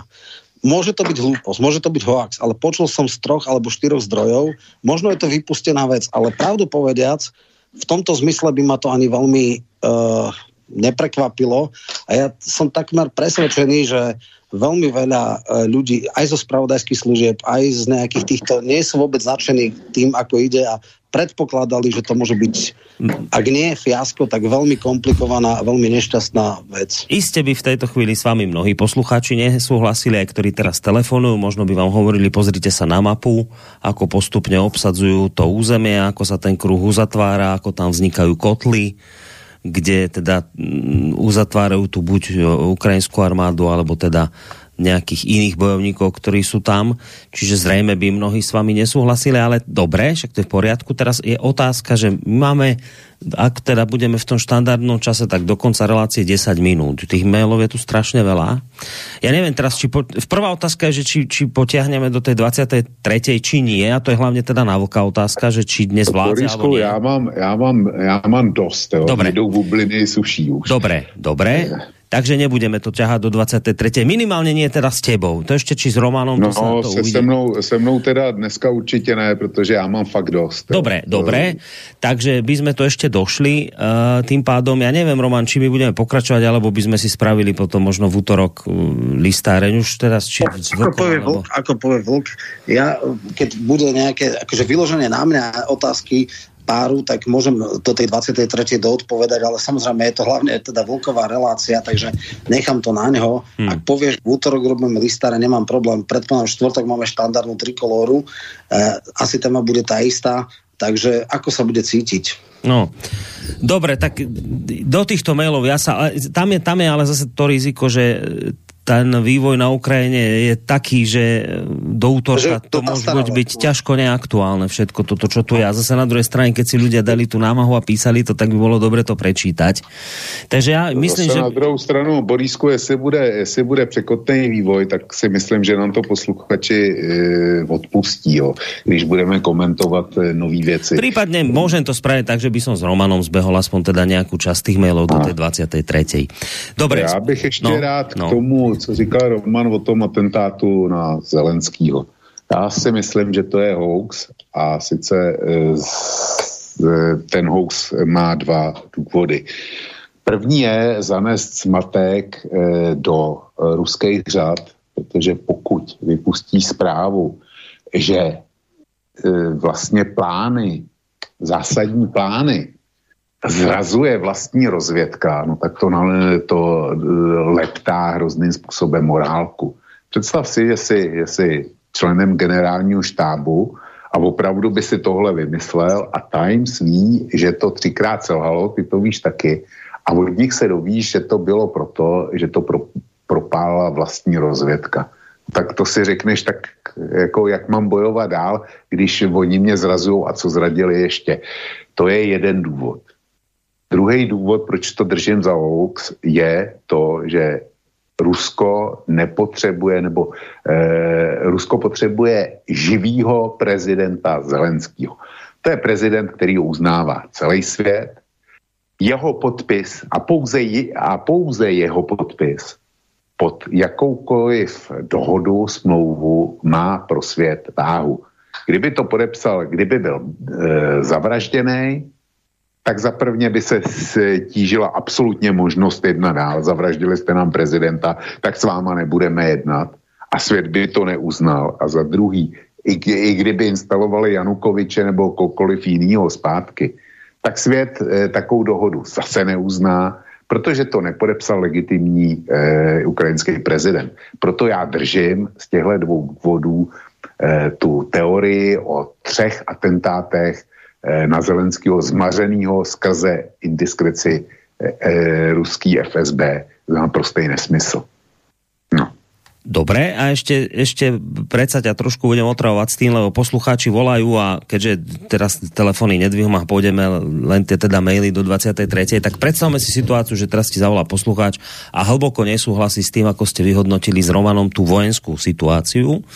Lebo by ti hovoril, pozrite sa dole ten juh, v podstate Mariupol už je ostreľovaný, obklúčený. E, v podstate, keď dobijú Mariupol, tak už je vlastne celý ten spodok pri Azovskom mori, prostě celý komplet ruský, z vrchu sú už pri Kieve a, a postupne to akože celé uzatvárajú. Čiže podali by ti, že dobre, že možno, že ten postup nebol taký, ako si to ruská armáda pôvodne myslela, nebolo to také ako s Krymom, to teda ani náhodou, no ale prešla na inú taktiku a tá už funguje, síce pomene, ale postupne sa stále akože tá armáda prostě rozširuje ruská, približuje.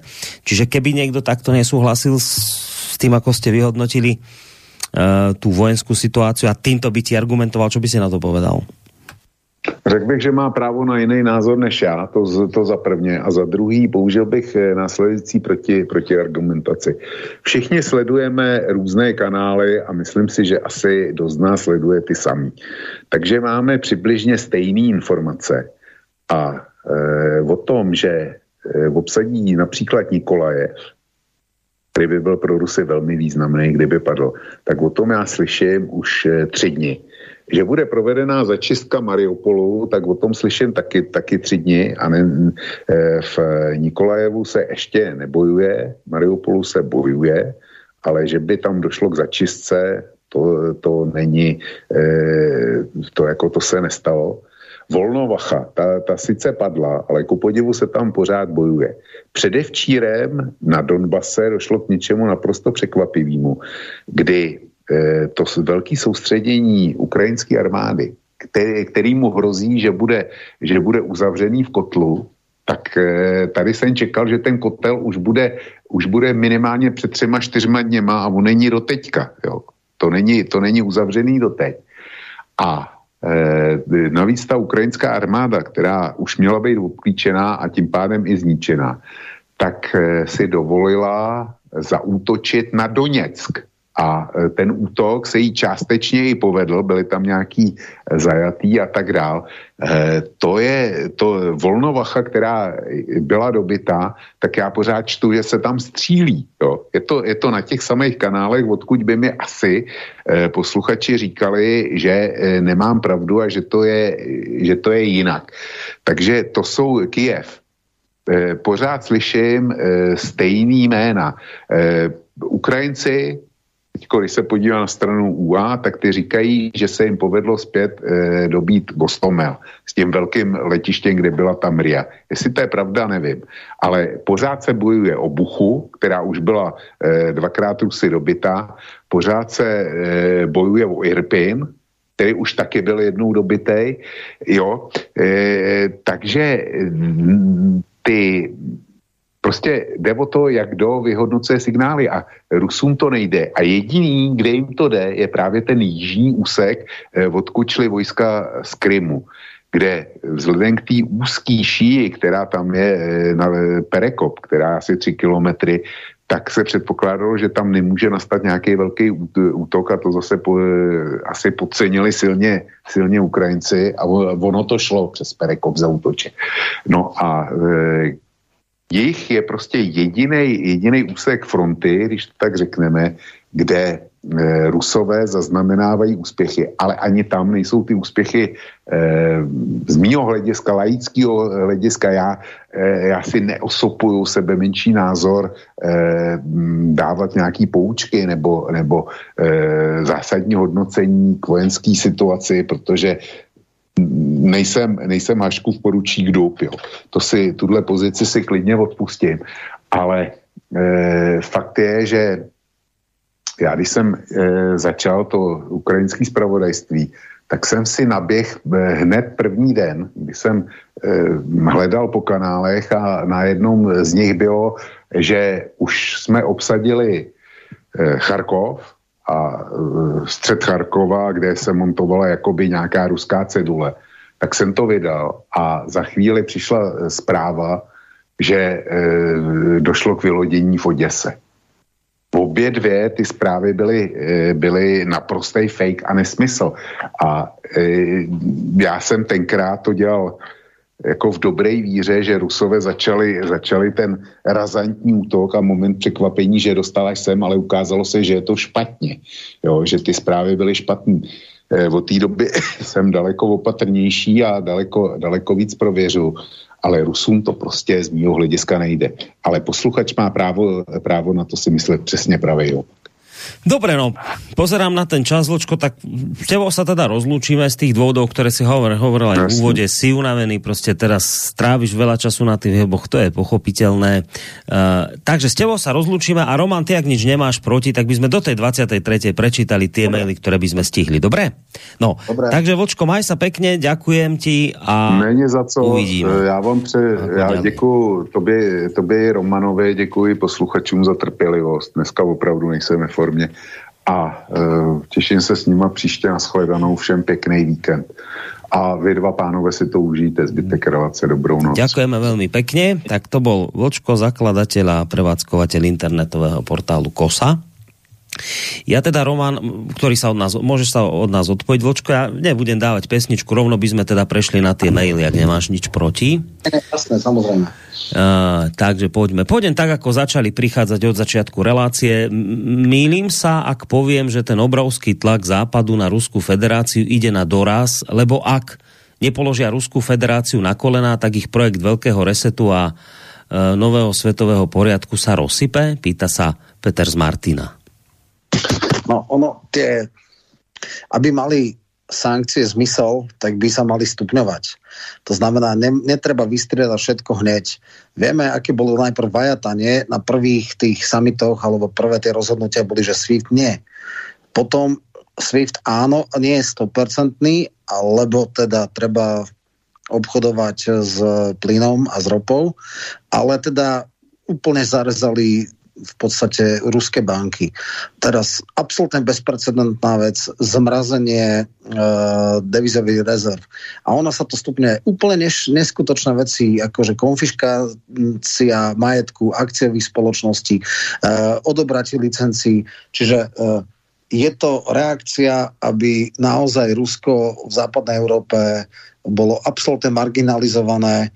V podstate vzniká nová železná opona. Áno, Rusko má šancu orientovať sa na Čínu, Indiu, ale, ale je to reset a teda akože nejaký poriadok. Ja, ja neverím v takéto veci. Samozrejme máme Davos, to je verejná. Akože každá e, z veľmoc, super veľmoc má svoje záujmy. Samozrejme, to je jasné, to sa dá čítať. Uh, Rusko išlo vždycky tak troška svojou cestou. A áno, môžem povedať jednu vec, že pravdepodobne po tejto vojne vplyv Ruska v Európe bude podstatne menší, než bol doteraz. Bohužiaľ, toto môže byť dôsledok, čo, čo naopak to bude. Rusko nebude posilené po tejto vojne. Nech si dopadne akokoľvek. Eh, keby aj teoreticky anektovala uh, Ukrajinu, čo, si, čo nepredpokladám, čo minimálne, tak cena za to bude zdrvujúca, oveľa, oveľa väčšia. Uh, a ako povedal niekedy, je, je mi to úplne zúfale, že ja citujem nejakého Mikloša, ale on, alebo dokonca Dulebu, ten hovoril, že Krymom, anexiou Krymu, čo bolo podľa mňa legitímna vec, lebo tam bolo naozaj ruskojazyčné obyvateľstvo, v 91. roku tam nebolo referendum a tak ďalej a tak ďalej a ešte v tom čase, kedy naozaj riadili na Majdane tie oplzlé odporné figurky, tak získal Krym, ale stratil Ukrajinu. Tá Ukrajina bola rozdelená volebné mapy boli jasné a toto začalo alebo smerovalo k formovaniu ukrajinského politického národa. Aj dodnes máme ruskojazyčnú Ukrajinu a ukrajinský jazyčnú, aj kultúra, aj všetky tie veci, niekde sú grekokatolíci, niekde sú pravoslávni. Toto všetko ostalo, ale tí ľudia, aj tí, ktorí hovoria po rusky, už majú nejakú politickú identitu ukrajinskú. To nebolo ani zďaleka tak silné do toho Majdanu a do roku 2014. Takže troška sa obávam, že teraz v oveľa väčšom sa zopakuje to, čo sa stalo predtým. Uh, takže, takže Rusko, jeho vplyv minimálne na Európu bude podstatne menší. Mipa si myslí a píše, že ľudia sa rozdelili na dve skupiny. Jedni chcú mier už 8 rokov, druhý 7 dní a hovorí, že Zelenský a vrchný štáb Ukrajiny už z Ukrajiny ušli a tudíž se válka chýli ke konci, jenom nevím, jaký ten konec bude a zda ešte nedojde k nejaké provokácii. Tak toto si myslí Mipe, že teda už tam Zelenský nie je a No, tak to je to virtuálna realita, to je naozaj kognitívna dizonancia. Akože predstava, že má nejaké, tuším, že boli tie videá, ktoré dával pred nejakým chrámom v Kieve, že ja neviem, to rozkľúčované a tak, ako kto je taký super konšpirátor, že ja neviem, v štúdiách niekde vo Washingtone e, vystupuje Zelenský a vydáva sa, že je Ukrajine keď tomu niekto verí v poriadku, ja s tým nemám problém, ale ja tomu teda neverím a uh, som presvedčený, že ako generálny štáb, tak Zelenský je stále ešte na Ukrajine, pravdepodobne v Kieve, možno sa niekde presúva. Eh, robí extrémne efektívnu informačnú vojnu a čo sa dá... E, ako nemá význam, podľa mňa toto, toto je úplná vymyslenosť. Dobre. To je E, dobrý deň páni, na úvod jedno konštatovanie. Je zaujímavé sledovať, ako západné štáty idú robiť to isté a dúfať, že to bude mať iný výsledok. Pred konfliktom tam vozili zbrane, zavádzali sankcie a ignorovali diplomatické snahy a aj vyjadrenia Moskvy. Teraz tam chcú navážať ešte viac zbraní, prijať ešte tvrdšie sankcie a ignorovať aj uvedenie jadrových zbraní do bojovej pohotovosti. Môže táto eskalácia napätia rastúcej nenávisti a šovinizmu ešte nabrať spiatočku? Ďakujem za odpoveď, no. Miro. Jasné. Musíme veriť a dúfať, že áno. Čo sa týka uh, jadrového zastrašovania, verím, že toto boli len také silácké reči a súčasť psychologickej vojny. Uh, ak má uh, jedna alebo druhá strana elementárnu mieru príčetnosti, tak uh, s týmto sa nebude zahrávať.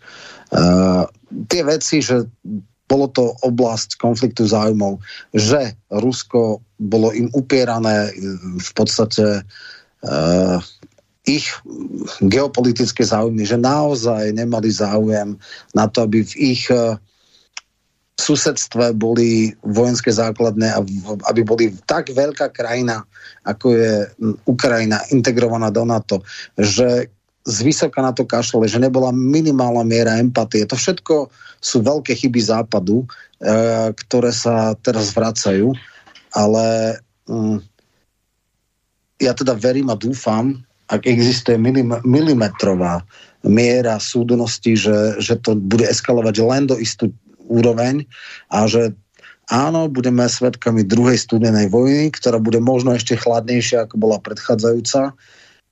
Neviem, aké bude uh, riešenie, možno niečo ako Dayton, čo sa týka Bosny. Vieme, že to roky boli. Pravdepodobne po nejakom prímeri ktoré možno bude v priebehu dvoch, troch týždňov vyjednané. Zastavia sa vojne, vojnové akcie a potom bude možno ročná konferencia, kde sa bude handrkovať o každý kus zeme, alebo ťažko povedať, ako to skončí. Bude to také nemasné, neslané, bude to zase nejaký zmrazený konflikt. Nakoniec vieme, že Daytonská dohoda je absolútna katastrofa pre Bosnu. Bosna je nefunkčný štát, ale nikto nechce to rozmraziť aby nevznikol zase ďalší konflikt, tak možno bude nejaká veľmi nevyhovujúci kompromis, ktorý dneska neviem odhadnúť, ale teda verím, že tá najväčšia eskalácia nenastane. Toto bola otázka na vlka, ale možno dokážeš e, poradiť aj ty, to je skôr taká ekonomická, ktorú sa pýta Štepán, e, že či má cenu chrániť šestimísne úspory investicemi do zlata, nemyslím, že existuje iná použiteľná komodita, prípadne radu, kde nakupovať. Vždycky v časoch e, konfliktov vojen a tak je zlato taká, by som povedal, istota, lebo ona nezhodnocuje sa nejak uh, veľmi, ale vždycky, keď príde uh, takáto vec, tak tam je to akože istejšie, je to konzervatívna investícia, ale určite to nepadne pod nejakú úroveň, takže uh, asi to není zlá investičná uh, stratégia. Uh, tu píše Lubo ešte k tej téme, kde sme sa bavili v úvode o médiách. E, otázka na vás. E, čo sa týka cenzúry médií, tak čítal som nejaké diskusie k tejto téme na Smečku a bol som zhrozený. Tam sa normálne diskutujúci vzájomne utvrdzovali v tom, že treba ešte zablokovať slobodný vysielač, infovojnu, Zemavek a podobne. Čo ma ale prekvapuje je, že potom asi čitatelia Smečka podobných médií sleduje aj alternatívu Inak som sa celkom pobavil, keď Klus na teatri, ktorý sa inak dostal do politiky cez Slobodný vysielač, spravil parádnu reklamu Infovojne, tak len toľko ľubo.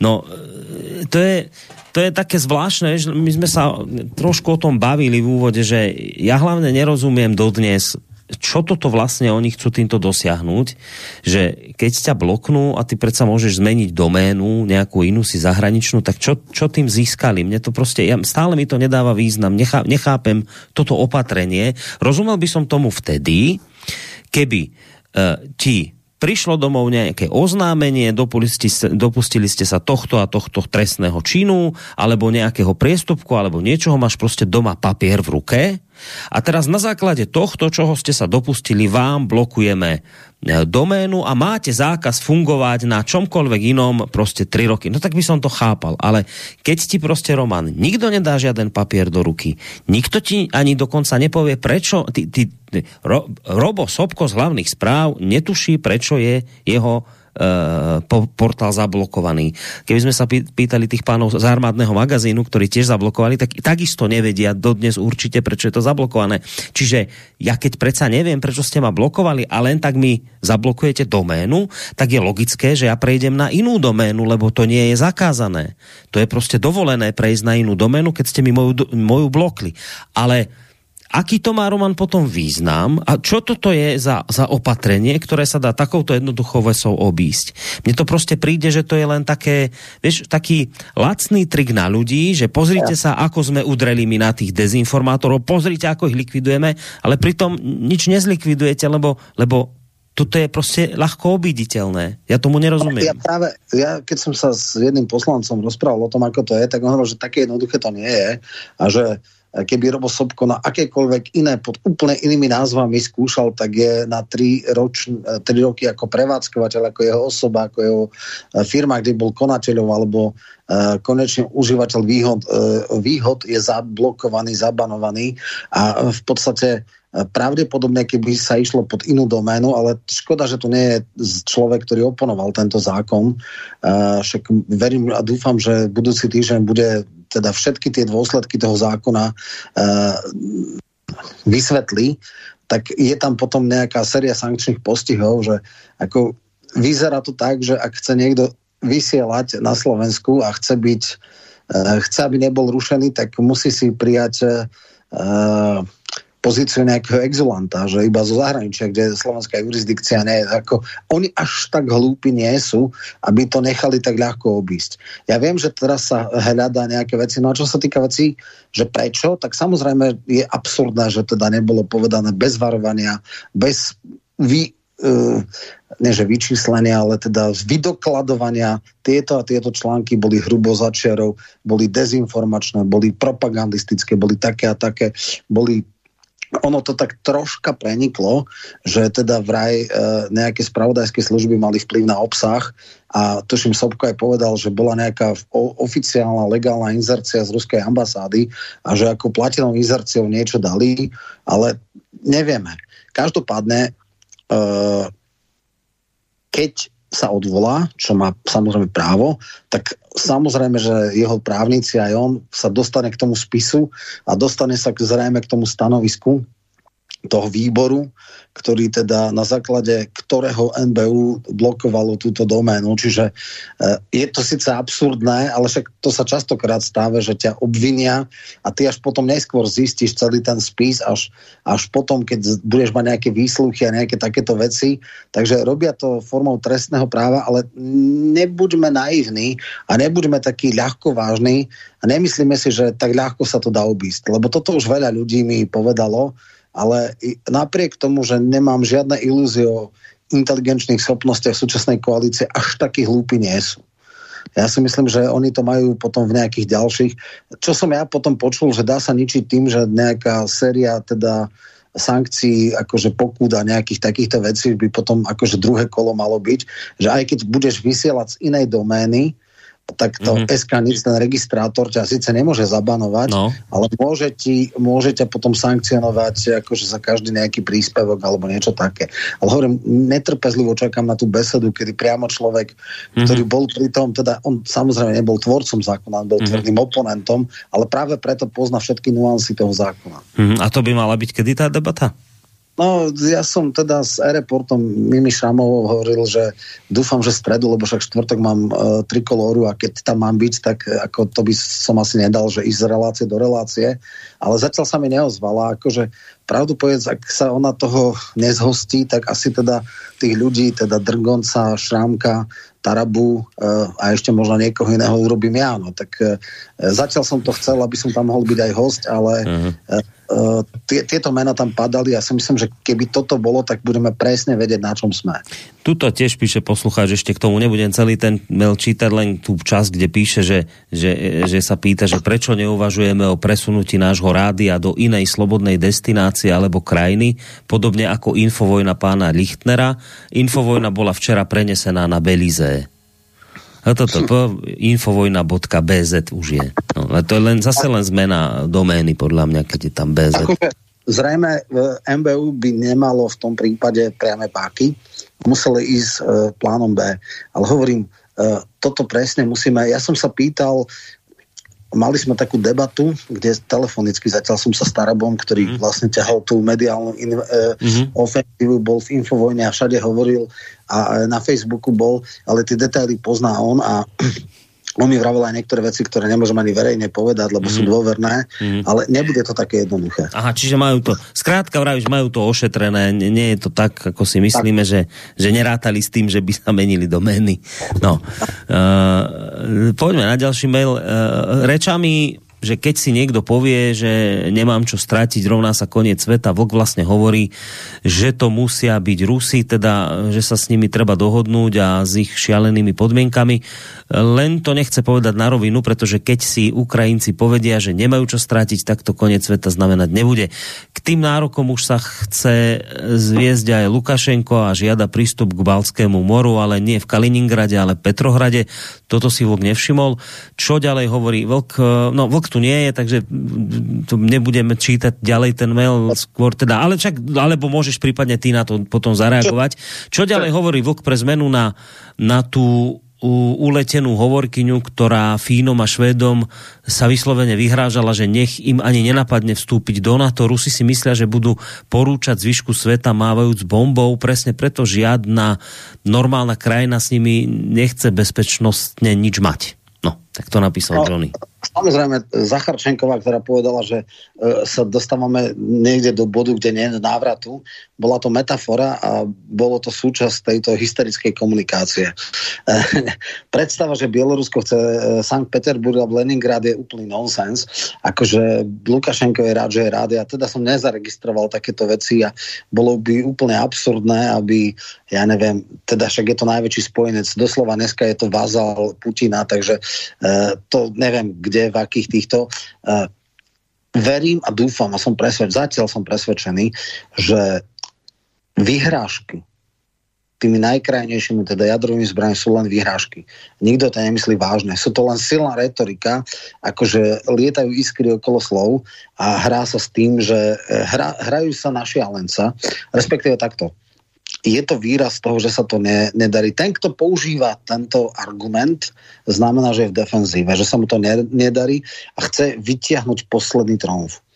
Uh, preto ale som presvedčený o tom, nikto zo západu, napriek veľkým výzvam Zelenského, napriek tomu, že ako ešte raz to zopakujem, keď na tom samite nočnom, tuším, že o tretej bolo, bola tlačovka, ja som náhodou nespal, lebo som si to vtedy zapol a tam sa ešte Fiala hovoril, že mal tam tú videokonferenciu a vyzýval a všetci mali teda, že príjmite nás do NATO, staňte sa garantom našej bezpečnosti.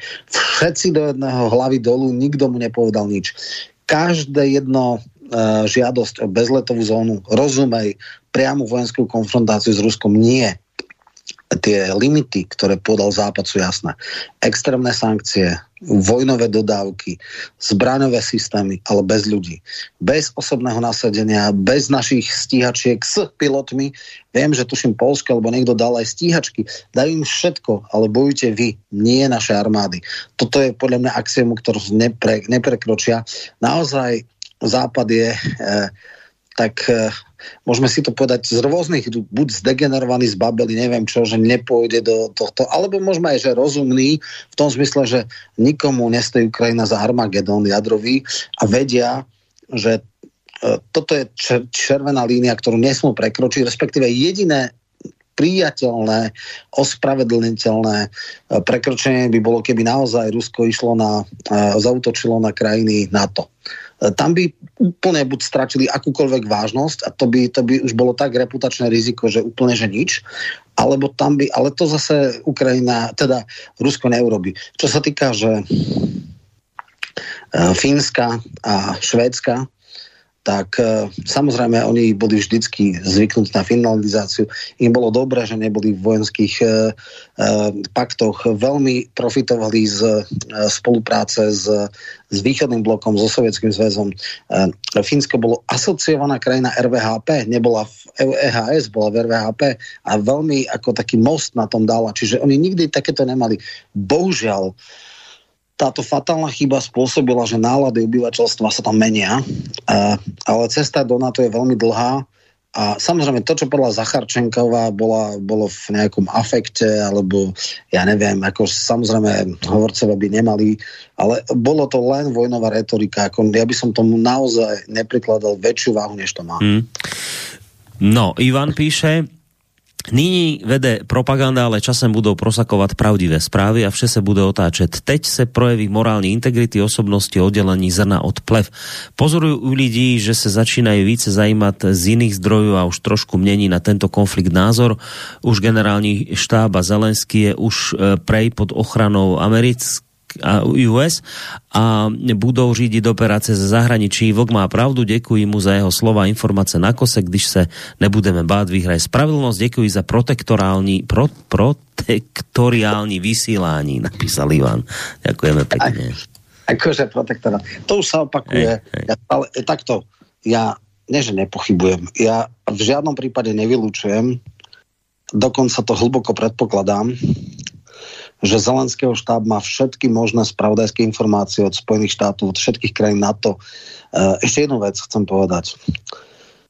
Čo sa týka spravodajských služieb, e, a videl som to na viacerých weboch a viacerých spravodajských kanáloch, že je vysoká miera pravdepodobnosti, že v no, úzkom okolí Putina je nejaký krtek, a vlastne sa to prejavilo tým, keď Samuel Biden povedal, že prvý termín útoky bude 16.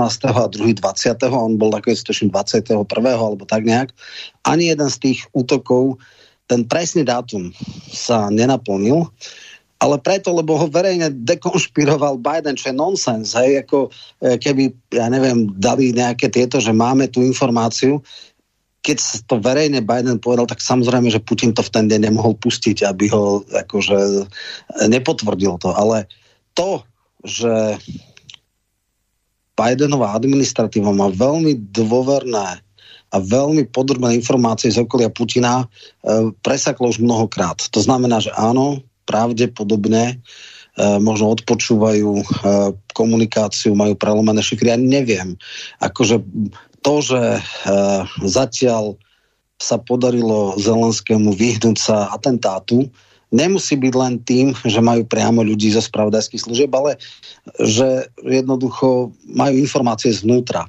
A, a to nemusí byť také, že, že niekto vedome to robí v prospech Zelenského.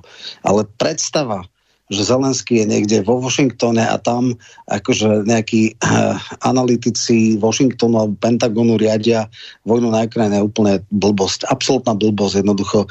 Keď si to myslí aut, teda autor toho mailu, tak akože môže si to myslieť. Som hlboko presvedčený, že to tak nie je. No a teraz zase mail z iného uhla pohľadu. V dnešných krutých vojnových časoch, keď Putin narazil na stenu ukrajinského nacionálneho fanatizmu podporený modernými zbraňami, sa aj ruská armáda otriasa v základoch. Samotný pojem oslobodenie nie je priateľný ako v Rusku, tak ani na Ukrajine. Tento človek pre mňa hazarder, ktorý si neuvedomuje, do akej šlamastiky zaviedol svoj ľud a nás Európu. Ak toto hneď neskončí a musí sa to vyriešiť rýchlo, inak riskujeme niečo viac ako drahý benzín. Problém je, ak Rusko prehrá, tak to je jeho posledná prehra ten šialenec pravdepodobne nebude váhať urobiť čokoľvek, aby dal za dosť svojim mocenským víziám bez ohľadu, koľko ruských chlapcov sa nevráti matkám domov. Rusko dostalo šachmat, už to pochopila aj Čína, tá sa správa zdržanlivo a testuje západné ťahy. Podiel na vojne má jednoznačne Rusko. Nemôže predsa ktokoľvek zautočiť na hlavné mesto iného štátu. To nepochopí nikto, píše Jozef. No, nebude to také ostré a jednoznačné. Pravdepodobne e, to politicky nábody prehrá Rusko, ale neznamená to definitívnu a bezpodmienečnú kapituláciu. Bude to, bude to vojna, ktorá rozhodne neprinesie tie dôsledky, ktoré boli očakávané, ale nebude to úplne KO. E, ja som vždycky hovoril, že pre mňa tam absolútne absentuje politická koncovka. Teraz sa ukáže, že môže zaviaznuť v opotrebovacej, v najhoršom prípade gerilovej vojne, opotrebovacia už je teraz. Hej. To znamená, uh, a ešte jedna vec, morálka. Morálka vojakov, morálka armády. Uh, tí, tí ruskí vojaci nemajú žiadnu motiváciu ísť proti svojim slovanským bratom, e, nejak ich neohrozovali, je veľmi ťažko likvidovať civilistov, chápu, že sú tí vojaci z druhej strany na svojom vlastnom území a sú frustrovaní, nemajú motiváciu nejak veľmi bojovať, lebo naozaj nebojú za, za nemajú prečo. Hej?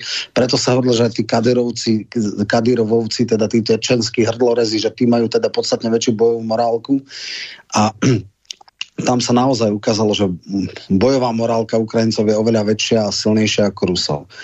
Uh, ale nebude to také, že um, áno, Rusko uh, bude teda začiatok ťažkej studenej vojny plus, uh, plus nejaké sankcie. A dokedy bude? No dokedy sa nevymení na čele Rusko, Ruska Putin. Putin je v pasci ale keď sa aj vymení, tak podľa mňa bude nejaké, nejaké ústupky, ale s niekým iným sa už bude jednať.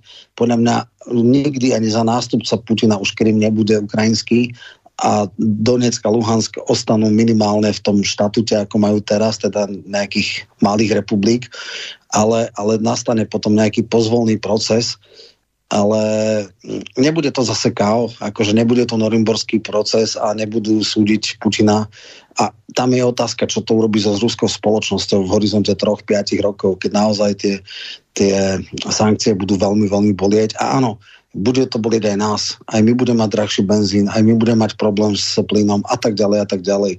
Tie sankcie postihnú obe strany sporu, len budú troška asymetrické. Tu je otázka ešte od Gaba, že či si nemyslí, že Lukašenko by dokázal presvedčiť Putina, aby sa, aby sa podpísala nejaká mierová zmluva aj za cenu nejakých strát, ktoré chce Putin ako akt víťazstva. Myslím, že to že ne, niečo Lukašenko bude... je dneska v absolútnom područí, to je posledný poskok. On dovtedy, e, dokiaľ nemal ten problém s tými poslednými voľbami, e, bol akože spojenec, ale bol veľmi, alebo v značnej miery nezávislý a častokrát aj liezol poriadne na nervy Putinovi a aj skúšal vydierať, aj s tým tranzitom, aj hral svoje hry a tak ďalej. Teraz je len z milosti Božej, rozumej Putinovej tam, kde je. On je nie ani že spojenec, on je už doslova poskok. On, jeho vplyv na Putina je nulový, respektíve je rád, že je rád. Bude počúvať, dokiaľ to bude len trocha možné. A už to, že napríklad tie armády z bieloruského územia idú, že ho veľmi tlačí, aby aj bieloruská armáda sa zapojila a tým sa stal tým úplne, že naj... A už sa zapojila? Zatiaľ nie, ale, ale ten tlak je a hovorí sa o tom zatiaľ vie, podľa mňa, ak by toto urobil Lukašenko, tak to je znak absolútnej nesvojprávnosti, lebo to išlo proti všetkému. Franko bol tiež tlak, boli na obrovské tlaky od Mussoliniho Hitlera, aby sa zapojil a neurobil to. A to vie, že to by bola jeho posledná mm, hranica a on potom by stále padal s Putinom. Aj tak asi to tak je, ale e, podľa mňa e, to neurobí. Ak, ak to bude môcť len trocha neurobiť, tak to neurobí. Dobre, uh, dáme ešte aj tuto nejaké ešte, počkaj, tu mám taký dlhší mail, ten preskočím, nech aj dáke kratšie prečítame, to sú všetko samé dlhé, no dobre, tak poďme. Uh, NATO je obraná aliancia, to k čemu vyzýváte, aby sa na to postavilo Rusku skrz Romana Michalka, je ako když nejaký gauner vyzývá na pouliční bitku. Na to to nemá zapotřebí, má inteligentnější nástroje než válku Válka a zvláště taková brutální, kterou vede Rusko, je v 21. století neakceptovatelná. To je prvý bod. Ja som teda nezachytil, že by si... Ja by som hneď no, rýchlo no, komentoval. No. Ten posluchač absolútne nepočúval, lebo neviem čo. Ja som nikdy nehovoril, aby NATO sa vojensky e, zasiahlo alebo angažovalo v tomto spore. Naopak, niekoľkokrát veľmi podrobne, veľmi argumentačne jasne som povedal, že nemôže to urobiť, pretože by išlo do priamej konfrontácii s Ruskom. Čiže ja neviem, čo počúval e, tento poslucháč, ale absolútne nie je to, čo som ja hovoril, alebo teda nemá schopnosť rozumieť hovorenému slovu. Čiže ja som vravel, že na to sa ne, nezapojí, pretože zapojenie by znamenalo priamy stred a to nikto neurobí, pretože keď to aj chcú tie média a všelijakí tkačenkovia a tak, tak každý minister obrany, každý minister zahraničných vecí, každý premiér, každý poradca bezpečnosti premiéra vie, čo by to znamenalo. Čiže ja neviem, akože, čo počúval tento, tento poslucháč. Uh, uh, o čom pán Michalko hovorí, veď Putin sa sám vyhrážal, nech nikto nepomáha Ukrajine, uviedol do stavu zvýšenej ostražitosti jadrové zbranie, čo analytici sami poriadne nevedia, čo znamená. Mimochodom vojenskí predstavitelia už po Kryme hovorili, že predpokladajú, že Západ by po obmedzenom jadrovom útoku pár bombami cúvol a Rusi už v minulosti mali doktrínu, že útok na Západ by viedli priamo jadrovo a nie až ako odvetu. Nech použije pán Michalko Google a napríklad meno Andrej Grečko a Putin e, so svojou doktrínou, veď ten plánoval napadnúť Ukrajinu už keď uznával tzv. ľudové republiky, ale tvrdil niečo iné. Člen Dumy Rifat Šajchdinov sám povedal, že ten útok plánoval rok, takže tomu, že si Putin nezmení doktrínu na počkanie, môže veriť len blázon. No, ja neviem teraz, čo hovorím o použití jadrových zbraní. Akože predstava obmedzené, obmedzené jadrovej vojny je úplne mimo, teoreticky, ale to si neviem predstaviť. Keby to použil proti Ukrajine, tak nebol by to priamy útok na NATO, čo by urobil svet, ale to si myslím, že to, to by nemohlo byť bez odozvy, ale je absolútne nepriateľné, aby v čase, keď nie je priamo Ruská federácia ohrozená, alebo zauto, nie, nie je zautočené na ňu, takže by e, NATO použilo takéto zbranie a ešte raz som povedal, čo to, znam, že, že čo to znamenalo, ja to vysvetlím, čo to znamenalo.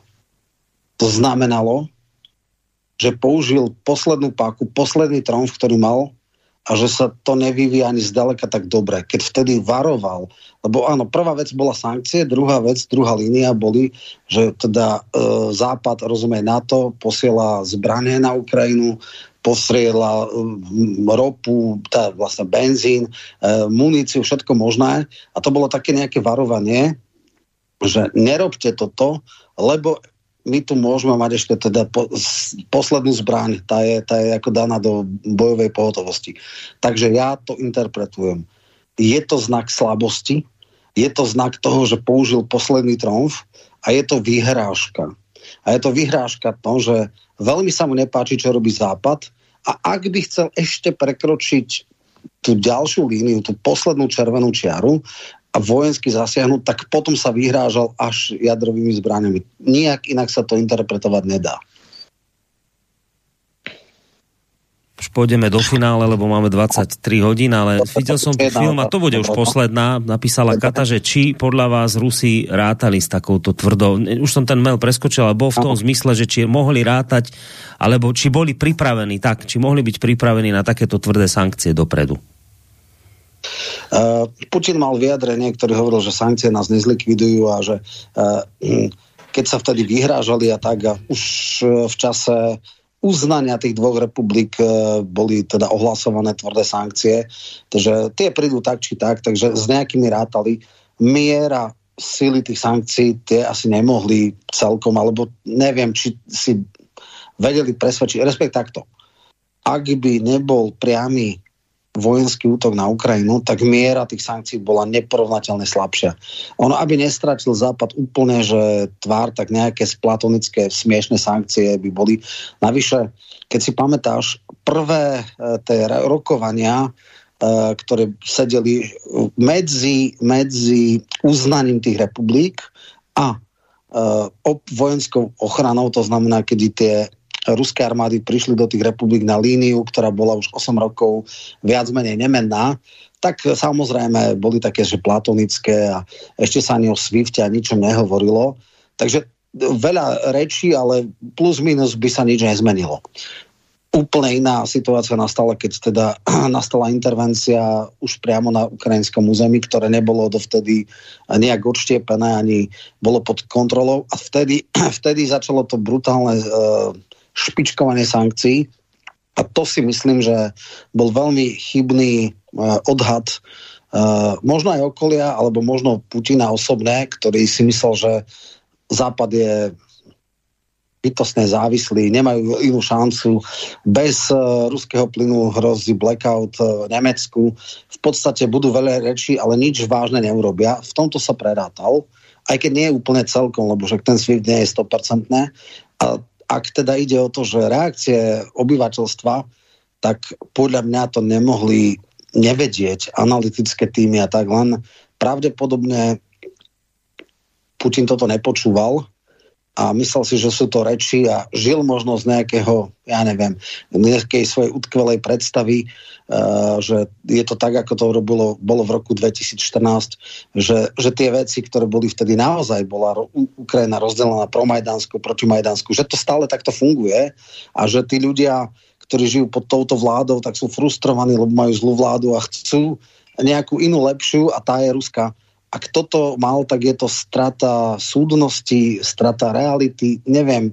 Uh, naozaj niekedy sa môže stať, že ľudia, ktorí sú 20 rokov na samotnom vrchole pyramídy moci, strácajú odstup. A preto, keď aj niektorí mi posmešne hovorili, že ja som mal byť jeho poradcom a že ja viem uh, asi ako viac ako jeho poradcovia, no nie on stratil odstup a ja, ho, ja, ja som ho nestratil. Ja tie informácie mám a ja som vedel, vždy som bol presvedčený, že to bude plus minus také, že jednoducho ten 14. rok a teraz je niekde inde, že tu vznikol politický národ.